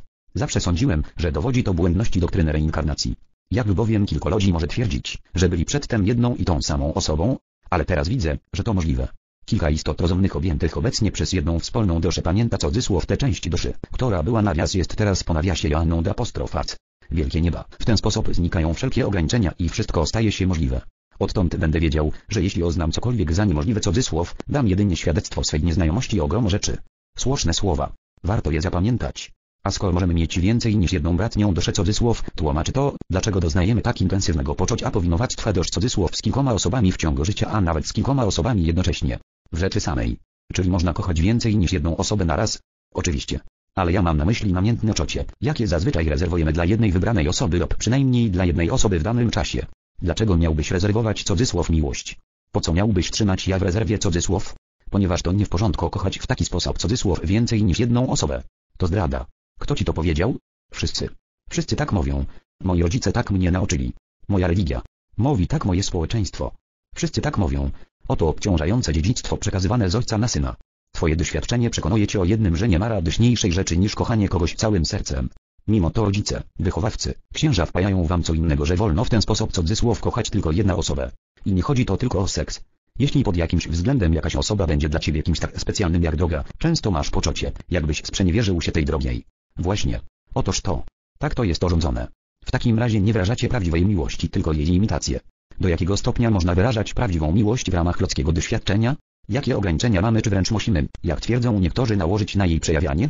Gdyby znieść wszelkie bariery dla społecznej i seksualnej energii, do czego by to doprowadziło? Czy całkowite społeczne i seksualne wyzwolenie równa się wyrzeczeniu się wszelkiej odpowiedzialności, czy też jej wyniesieniu na sam szczyt? Każda próba tłumienia naturalnych przejawów miłości stanowi zaprzeczenie doświadczenia wolności, a przez to i samej duszy. Gdyż dusza to wolność osobiona. Bóg jest wolnością, z definicji, albowiem Bóg to bezmiar, to bezkres. A dusza to Bóg w miniaturze. Dlatego buntoje się przeciwko narzucaniu jej ograniczeń i omiera wciąż na nowo, gdy wtłacza się ja w ciasne ramy z zewnątrz. W tym znaczeniu narodziny se jak śmierć, a śmierć jak narodziny. Albowiem przychodząc na ten świat dusza przyjmuje jarzmo ciała, a gdy z niego odchodzi, zrzuca cielesne okowy. To samo dzieje się podczas snu. Z powrotem na wolność dusza się wyrywa i raduje się wyrażaniem i doświadczaniem swej prawdziwej natury. Lecz czy może przejawiać swą prawdziwą naturę będąc w ciele? Oto pytasz i trafiasz zarazem w samo sedno celu i powodu istnienia życia. Gdyż jeśli życie w ciele to nic innego jak uwięzienie w ciasnych ramach, jaki z niego pożytek, czemu służy? Tak. Przypuszczam, że o to mi chodzi. Pytam to w imieniu wszystkich istot, które odczuły brzemię ludzkiego doświadczenia. I mam na myśli ograniczenia nie wyłącznie natury fizycznej, wiem, ale także odczuciowe i psychologiczne. Rozumiem. Ale wszystko to sprowadza się do jednego szerszego zagadnienia. W porządku. Ale pozwól mi dokończyć. Całe życie doskwierało mi to, że nie wolno mi było kochać każdego dokładnie w taki sposób, jaki chciałem. Kiedy byłem mały, nie można było wdawać się w rozmowę z nieznajomymi, nieodpowiednio się zachowywać. Pamiętam, jak szedłem kiedyś z ojcem i spotkaliśmy biedaka, który żebrał na ulicy o parę groszy. Mnie od razu zrobiło się żal człowieka i sięgnąłem do kieszeni po drobne. Ojciec powstrzymał mnie i przeprowadził za rękę obok niego. Hołota cudzysłów, powiedział, po prostu hołota cudzysłów. Tak mój ojciec nazywał tych, którzy nie potrafili sprostać jego kryterium wartościowania ludzi. Z późniejszego okresu przypominam sobie, jak mojego starszego brata, który nie mieszkał już z nami, nie wpuszczono do domu w Wigilię z powodu wcześniejszej kłótni z ojcem. Kochałem mego brata i chciałem, aby spędził ten wieczór z nami, lecz ojciec zawrócił go naganko. Matka była przybita, nawias to był jej syn z poprzedniego małżeństwa po nawiasie, a ja zupełnie zbity z tropu. Dlaczego mieliśmy nie kochać, nie chcieć pod naszym dachem w wigilijny wieczór mego brata z powodu kłótni? Jaki spor mógł być tak poważny, że popsuł ten jedyny w roku wieczór, kiedy to nawet wojny zawieszano na dwadzieścia cztery godziny? Odpowiedzi na te pytania domagało się moje siedmioletnie serduszko. Gdy podrosłem, spostrzegłem, że nie tylko złość hamuje miłość, ale również strach. Dlatego nie wolno nam rozmawiać z nieznajomymi nie tylko jako bezbronnym dzieciom. Jako dorosłym też. Nauczyłem się, że nie wypada otwarcie i ochoczo nawiązywać znajomości i że trzeba przestrzegać pewnej etykiety wobec osób, które dopiero co nam przedstawiono i jedno, i drogie wydawało mi się bez sensu. Ja chciałem od razu wiedzieć wszystko o nowo poznanej osobie i podobnie chciałem, aby wiedziała wszystko o mnie. Ale nie. Reguły nakazywały czekać. A kiedy już w dorosłym życiu doszła do tego jeszcze erotyka, dowiedziałem się, że panują to jeszcze surowsze obostrzenia. I wciąż to dla mnie niepojęte. Czuję, że po prostu chcę kochać i być kochany i chcę wyrażać moją miłość w sposób, jaki uznam za stosowny. Lecz społeczeństwo narzuca mi swoje rygory tak sztywne, że nawet jeśli druga osoba, która jest w to zaangażowana, wyrazi zgodę, a społeczeństwo powie nie cudzysłów, kochankowie w odczuciu społecznym zbłądzili cudzysłów i są zgubieni. Skąd się to wzięło? Co to wszystko oznacza? Cóż, sam powiedziałeś. Strach. To wszystko sprawia strach. Zgoda, ale czy te obawy nie są uzasadnione? Czy te zakazy i ograniczenia nie są słuszne, zważywszy na postępki naszej rasy? Na przykład, facet poznał młodszą babkę cudzysłów, zapalał do niej miłością nawias lub rządzą cudzysłów po nawiasie i rzucił żonę. I oto żona zostaje z dzieciakami na karku cudzysłów, bez zawodowych kwalifikacji, w wieku trzydzieści dziewięć albo czterdzieści trzy lat lub, co gorsza, sześćdziesiąt cztery, porzucona przez sześćdziesiątośmioletniego dziadygę cudzysłów, który zakochał się w dziewczyni młodszej od jego wnuczki. Czy przypuszczasz, że opisany przez ciebie mężczyzna przestał kochać swa sześćdziesięcioczteroletnią żonę? Cóż, na to wskazuje jego zachowanie. Nie. To nie oturzony ocieka, lecz od jarzma, w jakie czuje się wtłoczony. Bzdura. To chodzi o zwykłą żądzę. Stary baran próbuje przeżyć drogą młodość, chce związać się z młodszą kobietą, nie może poskromnić dzieć innych zachcianek i dotrzymać obietnicy złożonej partnerce, która wytrzymała z nim tyle lat mordęgi.